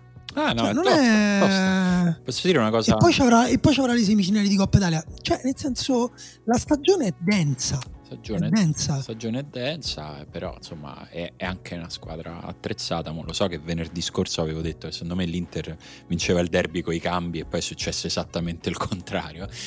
Però continuo a pensare che l'Inter sia, abbia una rosa attrezzata per, per diciamo starci su questa, su questa serie di impegni. Però è vero quello che dici tu che è un momento nel quale mh, i- i- nelle prossime due partite si capisce se questa punta di emotività inedita che si è vista in questa stagione è una cosa che rientra, è come un'ernietta che, che rientra o seppure è una cosa che, che dici ah ok abbiamo un problema. Ma anche perché sai chi dava grande stabilità allo spogliatoio dell'Inter? Stefano Sensi. Proprio lui. Però infatti è un po' una pro- un po' hubris voler provare a vincere il campionato senza Stefano Sensi. Lo chiamano destabilizer. Se ci volete provare, provateci. Comunque, perché secondo voi fanno Napoli-Torino alle 6 e Torino, e Napoli-Inter alle 6 e Torino-Venezia alle 8 e tre quarti? Mm, non lo so. Quando, quando non lo so, io dico sempre è per, il- è per i mercati esteri. È sempre- Alle- Alle 6, quindi che vogliono prendere? Vogliono prendere o gli americani mentre tipo mangiano a No, pranzo? Venezia tira di più all'estero. È vero, poi il Venezia c'ha, Venezia, c'ha Busio, c'ha Busio, quindi a New York staranno tutti in fibrillazione. Eh, sì. E, e no, poi mh, domenica però c'è una bellissima partita alle 12.30. La- le 12.30 domenica non dovrebbero, cioè non dovrebbero fare quel turno. Perché? Però a me, a me bello, la partita no, delle piace, 12.30 non mi piace. No. Ah. Cioè, anzitutto ho la scusa per iniziare a mangiare prima. Bello, Cioè, bello, bello. Magari non proprio a tavola che mangi, però tipo... Si spizzica. Eh? Esatto. Cioè, comunque è l'ora in cui sei già legittimato ad aprire la bottiglia di vino. Cioè, Scusa, mi porti un pezzo di pizza? Esatto, un pezzo di pizza, un pezzo di formaggio. Ma- Vabbè, a sto punto stappo. Ma sono le 11 e un quarto. Ma Vabbè, che c'entra tutto questo con la partita? Ma la Cioè, questo partita, potete- ma il calcio è vita, football is life, Emanuele, è così, rende tutto più, no, più sociale. più- No, perché poi, poi mi svuota, mi svuota le partite delle tre. A me va bene lo spezzatino, però alle tre ci deve essere almeno una bella partita, No. almeno una. No. Non deve essere la merda totale. Calmati, perché questa, questa domenica il dio del calcio viene incontro a questo tuo desiderio perché c'è Genoa-Salernitana, la Eh, partita infatti. fra le due squadre più cambiate da questa finestra di calciomercato. Il Genoa perché è diventato quella creatura cattiva che dicevamo prima, la Salernitana perché è diventata una cosa nuova che ancora non si sa, ma che lunedì sera mi ha mezzo fomentato. Cioè, Eh. Salernitana Spezia mi sono divertito, eh, proprio, mi, ha, mi ha proprio preso. Che a un certo punto dicevo: Ma guarda come stai preso da Salernitana Spezia. Potevano fare direttamente una gara di punizioni di Verdi. Pazzesco. Dopo Saponara è tornato anche Verdi. Io ho imparato a non preoccuparmi più delle mie fisse. Prima o poi torneranno tutte. Ma devo prendere sicuri il caricabatterie del computer. Voi continuate, eh? Faccio, faccio Sì, tutto in io lo avanti. Allora faccio una domanda stupida, Emanuele. ma siamo sicuri che il Cunachero, con tutti i problemi, perché da qualche partita con la Salernitana non possa farla?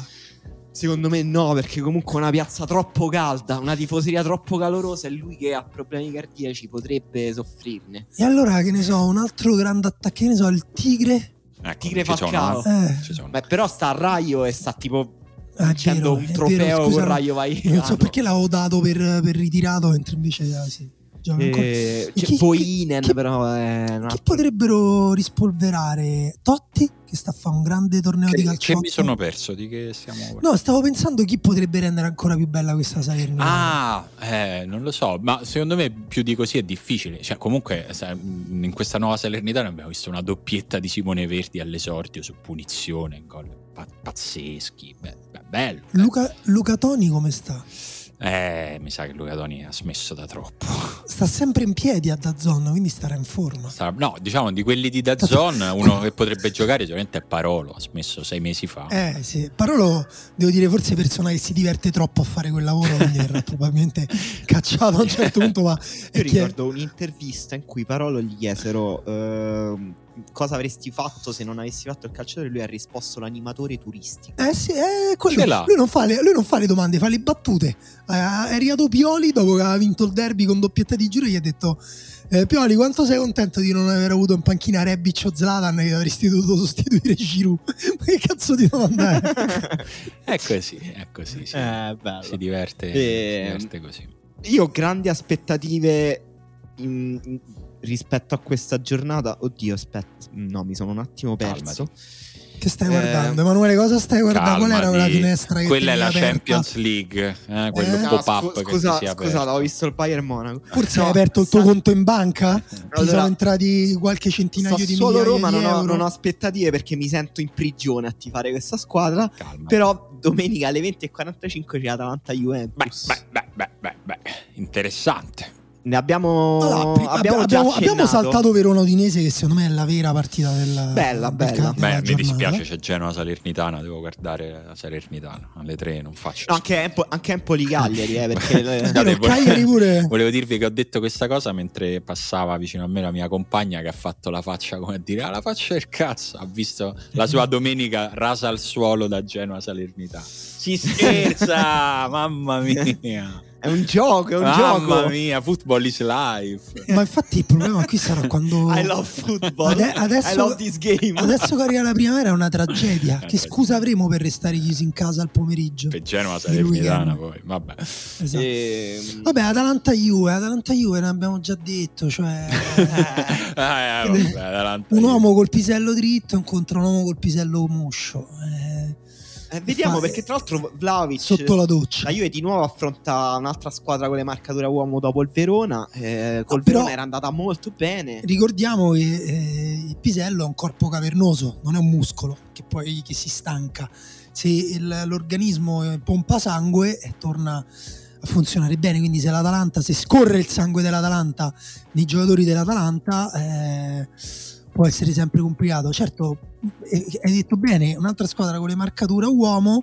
Vlaovic si era divertito, gli era convenuto alla fine col Verona, chissà che non gli convenga pure con l'Atalanta, sarebbe la terza partita. Se Vlaovic decide pure la partita con l'Atalanta, cioè che vogliamo fare? Facciamo la statua direttamente fuori dallo stadium. Eh, diciamo che insomma, avrebbe un peso specifico di- diverso rispetto a- a- ai gol che ha fatto fino adesso. Vediamo, però insomma, secondo me al netto di segna o non segna, bisogna vedere se continua a essere così presente, se continua anche a far giocare così meglio le- insomma, i giocatori intorno a sé, perché magari non segna in tutte le partite, ma se Dybala gioca così bene, se Morata gioca così bene, Morata sembra proprio uno che ha detto "Ah, finalmente, finalmente. Finalmente non devo fare gol. Ah, finalmente c'è uno che segna, adesso posso ricominciare a giocare a pallone, che bello. Cioè, sembra- Mi- Sono curioso. che bello, mi sembra di giocare con i, con i miei figli in salotto. sì, sì, sembra proprio sollevato. Cioè, l'esultanza di Morata ai gol di Vlaovic è proprio una cosa sincera, liberatoria. Sì, sembra anche una bravissima persona, Morata. E abbiamo fatto una domanda ai nostri ascoltatori. Solo una? Beh, questo dispiace. Eh? Pi- Eh, que- quel pigrone di Emanuele ha fatto solo una domanda. Di, so- di solito ne- Però no, mi, ero, mi ero un attimo frizzato, come dicono i giovani, perché pensavo che Simone fosse caduto. Scusate. Paura. Possiamo dire, eh? che, Sì. possiamo dire che Emanuele ormai queste GIF le commissiona. Sì. Cioè ha pagato una persona e ha detto allora ho avuto quest'idea, mettiamo la scena Sì, iniziale sì, sì, lui le di- dirige. Eh, del pianeta delle scimmie con la, con la statua della libertà nella, nella- nella sabbia, poi si potrebbe avere una scimmia, scegliela te, qualsiasi vuoi, però preferirei gli, orang- gli oranghi quelli molto veloci che si dispera. E quello Eh. ho detto si può fare. lui ormai è, Sono 33 euro. è il René Ferretti delle GIF, Emanuele. Sì. E Anche se si è scoperto in settimana che sono una cosa da boomer. eh, Le GIF. Eh, sì, è sì. uscito un articolo, non so su quale rivista. Vice. IP. Mi sa di eh, sì. o Division. Aspetta, vabbè, te lo dico subito. Smettetela di fare le GIF, siete vecchi. Ah, Su, Sì, su Vice GIF sarebbe stato ho passato 13 ore a guardare le GIF e quando sono uscito di casa ho vomitato sul marciapiede Sì, Vice, Vice ti confermo. Davvero era Vice. Incredibile. Vabbè, la domanda era eh, il vostro sogno obiettivo per il 2022, quindi un sogno, però anche un po' un, un vostro sogno personale, era questo il senso. Il Bello. vostro giusto ehm, Posso dirti, posso dirti il, pri- il primo articolo in, eh, in home page di Vice adesso? Come capire se un primo appuntamento sarà un fiasco da come si comportano al mi ristorante. mandi il link per. Super. Attente, questo, questo ti ha preso questo ti interessava questo, eh? questo mi ha subito intrigato. Ah, ah, Ehm, Enrico comunque dice prevede prevendere il numero di copie sufficiente per pubblicare il mio romanzo di fantascienza Switchland con la casa editrice Book a Book. Ah, questa era ma una questa è una un'autopubblicità Ah. di Enrico che va ma andiamo a Fermi vedere tutto. andiamo a vedere No. perché a me Vai a- interessano queste Vai a vedere, io ne approfitto, tanto eh, c- è una persona molto discreta, però non vorrei passare questa puntata senza ringraziare Giacomo che ci ha mandato una Ah, lettera incredibile. Bellissima da grazie, Cagliari. grazie. Non diciamo Bellissimo. altro, grazie mille. Grazie. Ti sentiamo non vicino, Di di, più. più. Di più, sì. eh, ti sentiamo nei boxer, Giacomo. sì sì sì, Questo sì. forse è troppo. Forse, forse Forse è troppo troppo. vicino Forse Esci- gradevole. Esci dai nostri boxer. accomodati, Giacomo. non sei più ospite gradito nei nostri boxer, accomodati nella felpa. eh? A proposito, noi- chi di voi indossa boxer? Sì, Eh, sì. curiosità, ma Sì, sì, sì, boxer, sì. Ma boxer quelli un po' tilli? Attilli. No. Sì, sì. Io c'ho No, quelli io un po' attilli pure io. Attilli solo per fare No, no. Tu c'hai boxer quelli fatti col tessuto delle camicie. Sì. righe. Anche. No, no. Anche. No, no, Attilli ha sempre bisogno di se- sentirmi a- adeso a me stesso. Ecco, questo è il modo Vabbè, ma- più elegante. Ma com'è sto Switchland? Switchland, dove l'evoluzione cancella l'identità di genere. Allora, intanto vi aggiorno sulla campagna. Ci sono, mancano 89 copie all'obiettivo, siamo al 56%. Quindi con altri 89 libri ordinati parte la stampa mm, di questo libro di Enrico? Come si chiamava? Di Enrico, sì. Allora costa 15 euro 15 di carta euro. o l'ebook 6,99 euro. Quindi insomma, Se volete- se volete sostenere Enrico... Possiamo far leggere l'inizio della sinossi a DJ Nuvola, se volete questo. Oh, Certo, allora, ma facciamo, certo. aspetta, pre- pre- pre- facciamo una musichetta per l'introduzione. Bello. Bello. oppure, que- aspetta, questa forse è meglio? No, era, più- era meglio l'altro perché la- le prime due parole sono nel futuro. Quello era più Ecco, insomma. allora, Vai. 3, 2, 1. Nel futuro un uomo si sveglia in un letto di ospedale. Non ha ricordi nitidi della sua vita precedente. Si è sottoposto a un'operazione che ha mutato geneticamente il suo corpo, insieme a centinaia di pionieri che formano la comunità di Switzerland, sulle sponde come del lago di Vico. Switzerland.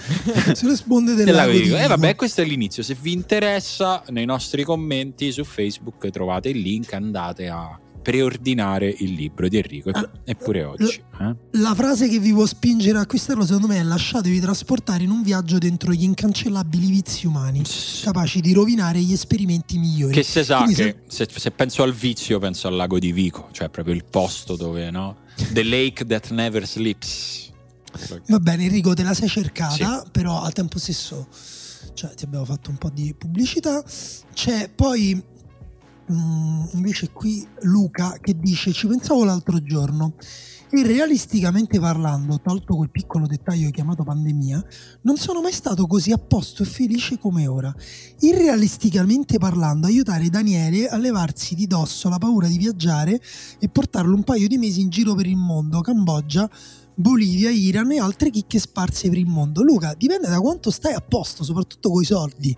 Però un paio di mesi in Cambogia, Bolivia, Iran, io, mia moglie e mia figlia, a spese tue, ce lo faremmo. Sì, La, la posso affrontare sta paura, lo sento. sì, sì, sì. Guarda Ilario che bel commento. Io sarò sincero, ma ho raggiunto una fase di relativa assenza di desideri e necessità. Siddhartha. Si chiama Nirvana. Mm. Recentemente ho trovato lavoro, sto organizzando il matrimonio e ho preso casa.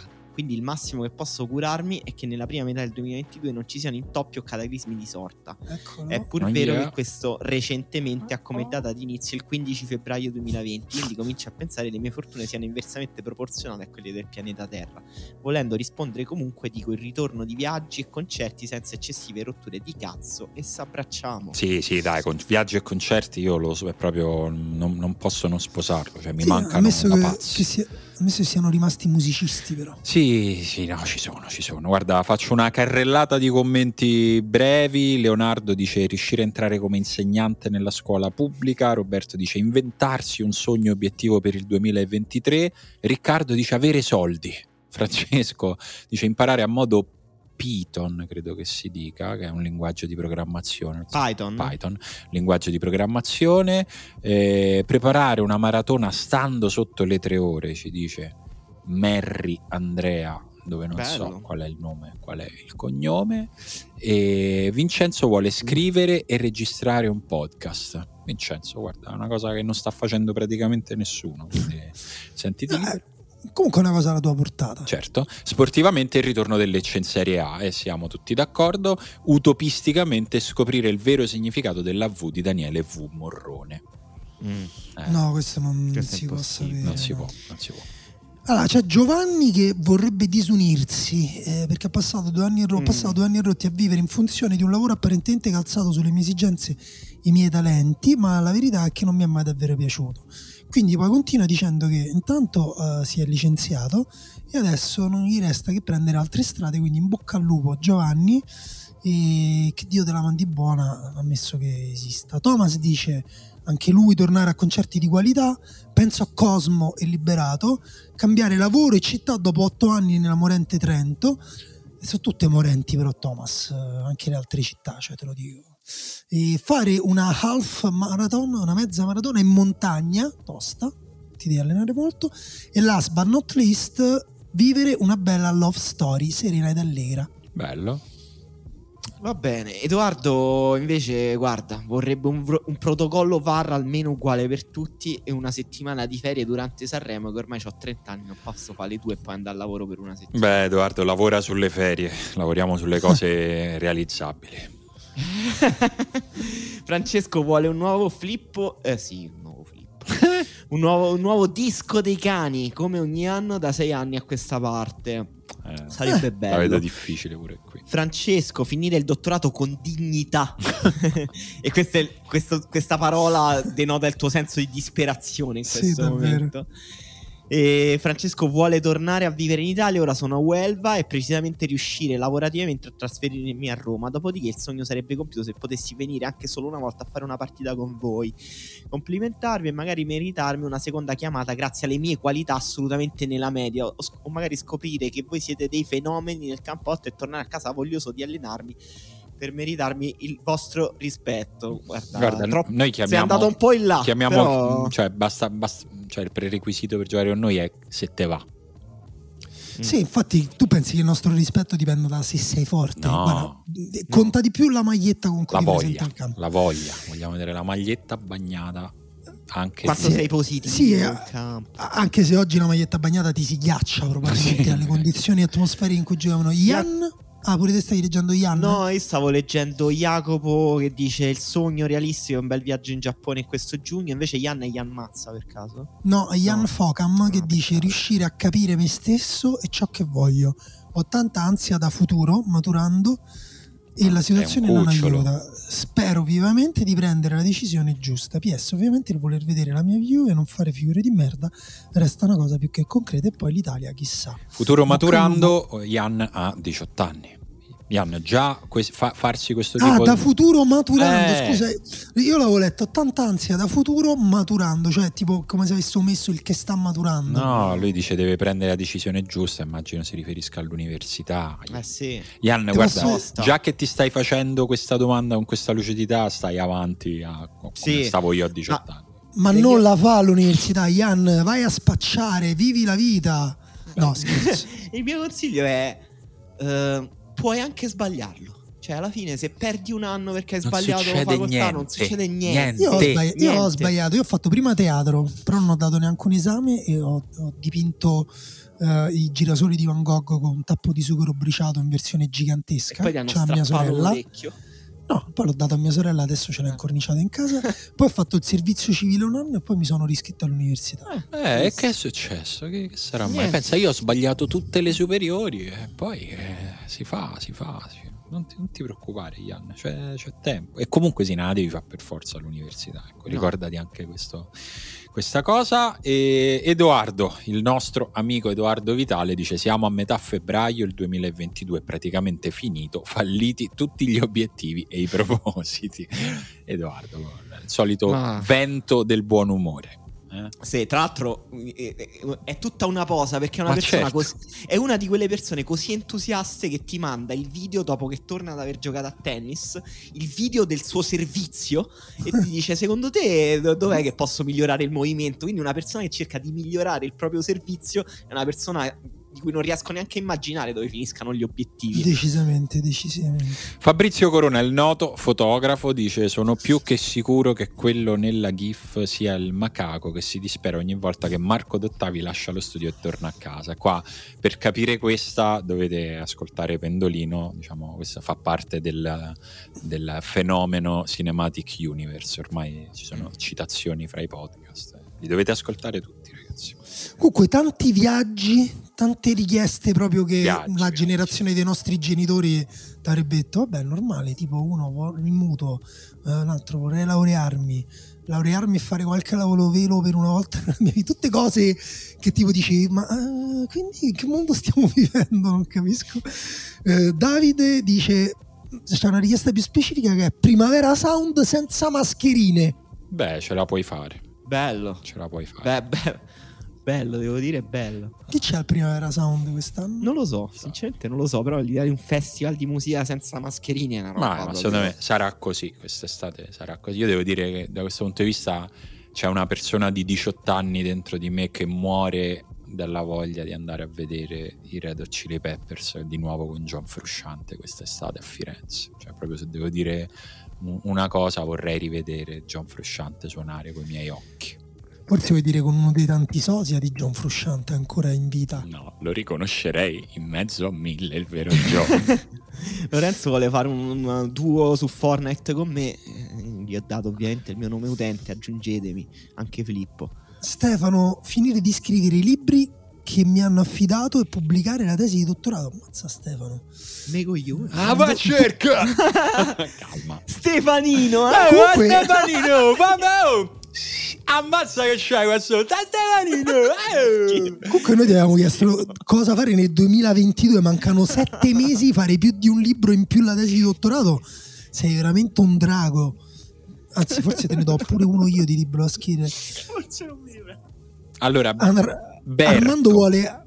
Vai. Berto vuole riprodurre le sue coppie di gechi giganti della Nuova Caledonia, attesa, attesa che dura da ben 5 anni, ovvero il tempo che la femmina impiega per raggiungere l'età fertile.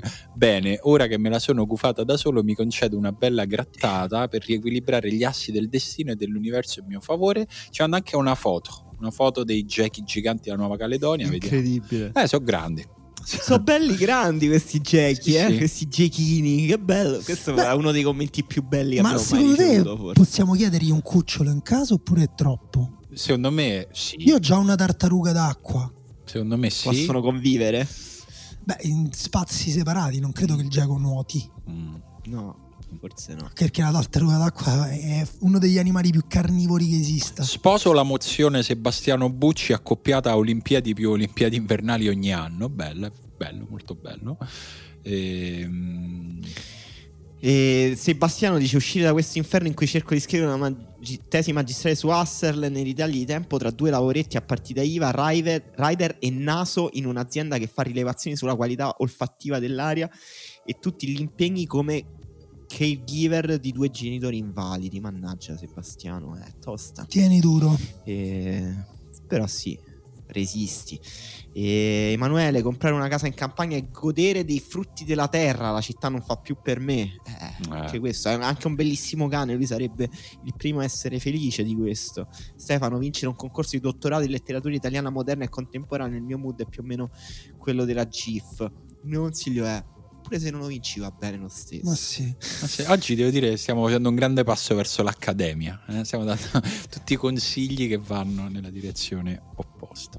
Va bene, va bene così. Marco dice vincere i mondiali con gol di Balotelli in finale. Eh. Eh, e come sarebbe? Però quello che tecnicamente credo sia nel 2023, No, che è dicembre-gennaio, no, finisce a dicembre. Finisce- ok. sì, sì. Nicolas, invece che salutiamo, dice tornare in Italia con mia moglie e riposarmi quattro anni in Cina, eh, quattro anni di Cina uccidono l'anima. E sì, non è che l'Italia te la ridia l'anima.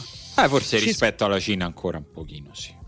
Cesco deve passare il concorso per diventare un insegnante di ruolo di inglese dopo 5 anni di precariato. Cesco, il mio consiglio è nessuno, cioè la, ce la farai al 100%. Dai, Da quant'è, E- da quant'è che sei diventato Marco Montemagno? tu? Da quando si Da è fatto quando- LinkedIn? da- Tu non lo segui su LinkedIn, Emanuele? Io adesso metto delle, faccio degli stream su LinkedIn Ah. Sì, live. Emanuele su Faccio dei LinkedIn- li- delle live. Comincia a mettere dei- a tutti quanti i commenti con scritto mi è piaciuto moltissimo il tuo focus di martedì, continua così, mi hai molto motivato. Sì, sì, lui ogni giorno si dà lo- come obiettivo quello di raccontare una storia edificante che spinga le persone a lavorare meglio. 3 più 1 idee per il tuo business, la card Sì. a cura di Emanuele Atturo. Sì, ieri ha trovato la persona di- ha trovato la storia di una persona terminale Mhm. eh, che però nonostante ciò è riuscita a guadagnare un milione di euro nel suo ultimo anno di vita. Non, è- non sono storie che danno speranza queste? Sì. Molto, molto, molto belle. Possiamo dire che LinkedIn è il posto nel quale si fanno più in Italia, cioè più è un posto incrociato in cui tutti si fanno i cioè, In cui parlano tutti con la bocca piena, vuoi dire? Esatto, è proprio no, ma è un posto nel senso ufficialmente così, tutti quanti entrano lì e cominciano a dire allora, vediamo oggi chi Oggi a chi, a Esatto, chi lo a faccio? chi, chi posso fare felice oggi? Tutti, tutti a tutti. È anche una, una forma di cortesia Ini- reciproca, però dopo un po'. Iniziano a ummettarsi le labbra. Eh, te-. Scrivo. Oh, ecco, Ecco qua un qua. bel Username, password. Basta. Allora, qua Ugo, eh, Oh. eh, qua facciamo dare una bella mano di vernice a Ugo. Eh. Adesso gli indichiamo 20 secondi. Così. Basta. Basta. Allora, Dave dice: riuscire a fare il viaggio di nozze in Sud America a ottobre con la mia futura moglie. Quindi stai pure per sposare, Dave. Congratulazioni. Grande 2022. Eh, risposta a Normi, dice Ambrogio. Viaggiare sapendo di aver dato gli esami senza esaurimenti nervosi. Risposta panata. Andare a Franchi per Fiorentina Juventus da Fiorentino Coppo nell'ultima di campionato. Ah, preferibilmente in Fiesole. Ma vabbè, ah. proprio. Tornare a Lisbona, dice Carlo. Ricominciare a giocare a calciotto. Capire cosa fare da grande. Mentre Giuseppe, il mio sogno sempiterno è vedere il Napoli vincere lo scudetto. Wow. Il mio obiettivo Scusa. è ricavare il massimo dal mio nuovo lavoro e dalla mia nuova avventura di vita. Dov'è? La... Non sei più a Roma, Giuseppe? Cosa è successo? Eh, qua sti figli te giri un attimo e te, te li perdi. Cardoso Gianluca, un contratto di lavoro, lavorare a freelance è una merda. Sì. Mm, cioè, vero. Vabbè, dipende, non è che certi contratti sono pure peggio. Claudio, Claudio, vuole fare una partita di calciotto esatto. contro Marco Dottavi. Occhio io, perché ti umilia. Occhio, esatto. io, chiuderei, io chiuderei con questo perché anzitutto è fattibile. Cioè, Claudio, se sei a Roma, scrivici dobbiamo solo capire quando a Marco Dottavi gli va di giocare perché non gioca sempre Marco perché insomma c'ha una vita sociale no troppo, poi è troppo forte per noi eh, esatto. è un po' il nostro Neymar cioè, cioè e poi Carnevale questo, non gioca. Questo è proprio l'esempio che secondo me andava cioè è la risposta alla domanda di Emanuele a cui avreste dovuto pensare tutti. Stai attento a ciò che desideri perché potrebbe avverarsi. Mamma mia Mamma mia, mi ha messo un brivido. Ma è stata fredda in colla, fra! Adesso lo vado a scrivere su LinkedIn. Scusatemi, sbottono i manteloni. Andiamo subito. Vado a scriverlo. Subito a LinkedInarlo. Va bene. Va bene. Eh, per oggi possiamo salutarci qua. Mi raccomando, fate i bravi. Ci sono un sacco di belle partite. Ci sentiamo lunedì su Patreon, che lo ricordiamo sempre. Insomma, se volete è il modo e per sostenere questo podcast al quale volete tanto bene e per averne ancora di più. Vi è piaciuto? Le sì. No, sembra che secondo me ti sei fatto un po' di cacca addosso, però. Potrei aver sforzato troppo, invece no, tutto bene, tutto, tutto pulito e con questa rassicurazione vi saluto. Ciao. Ciao. Ciao.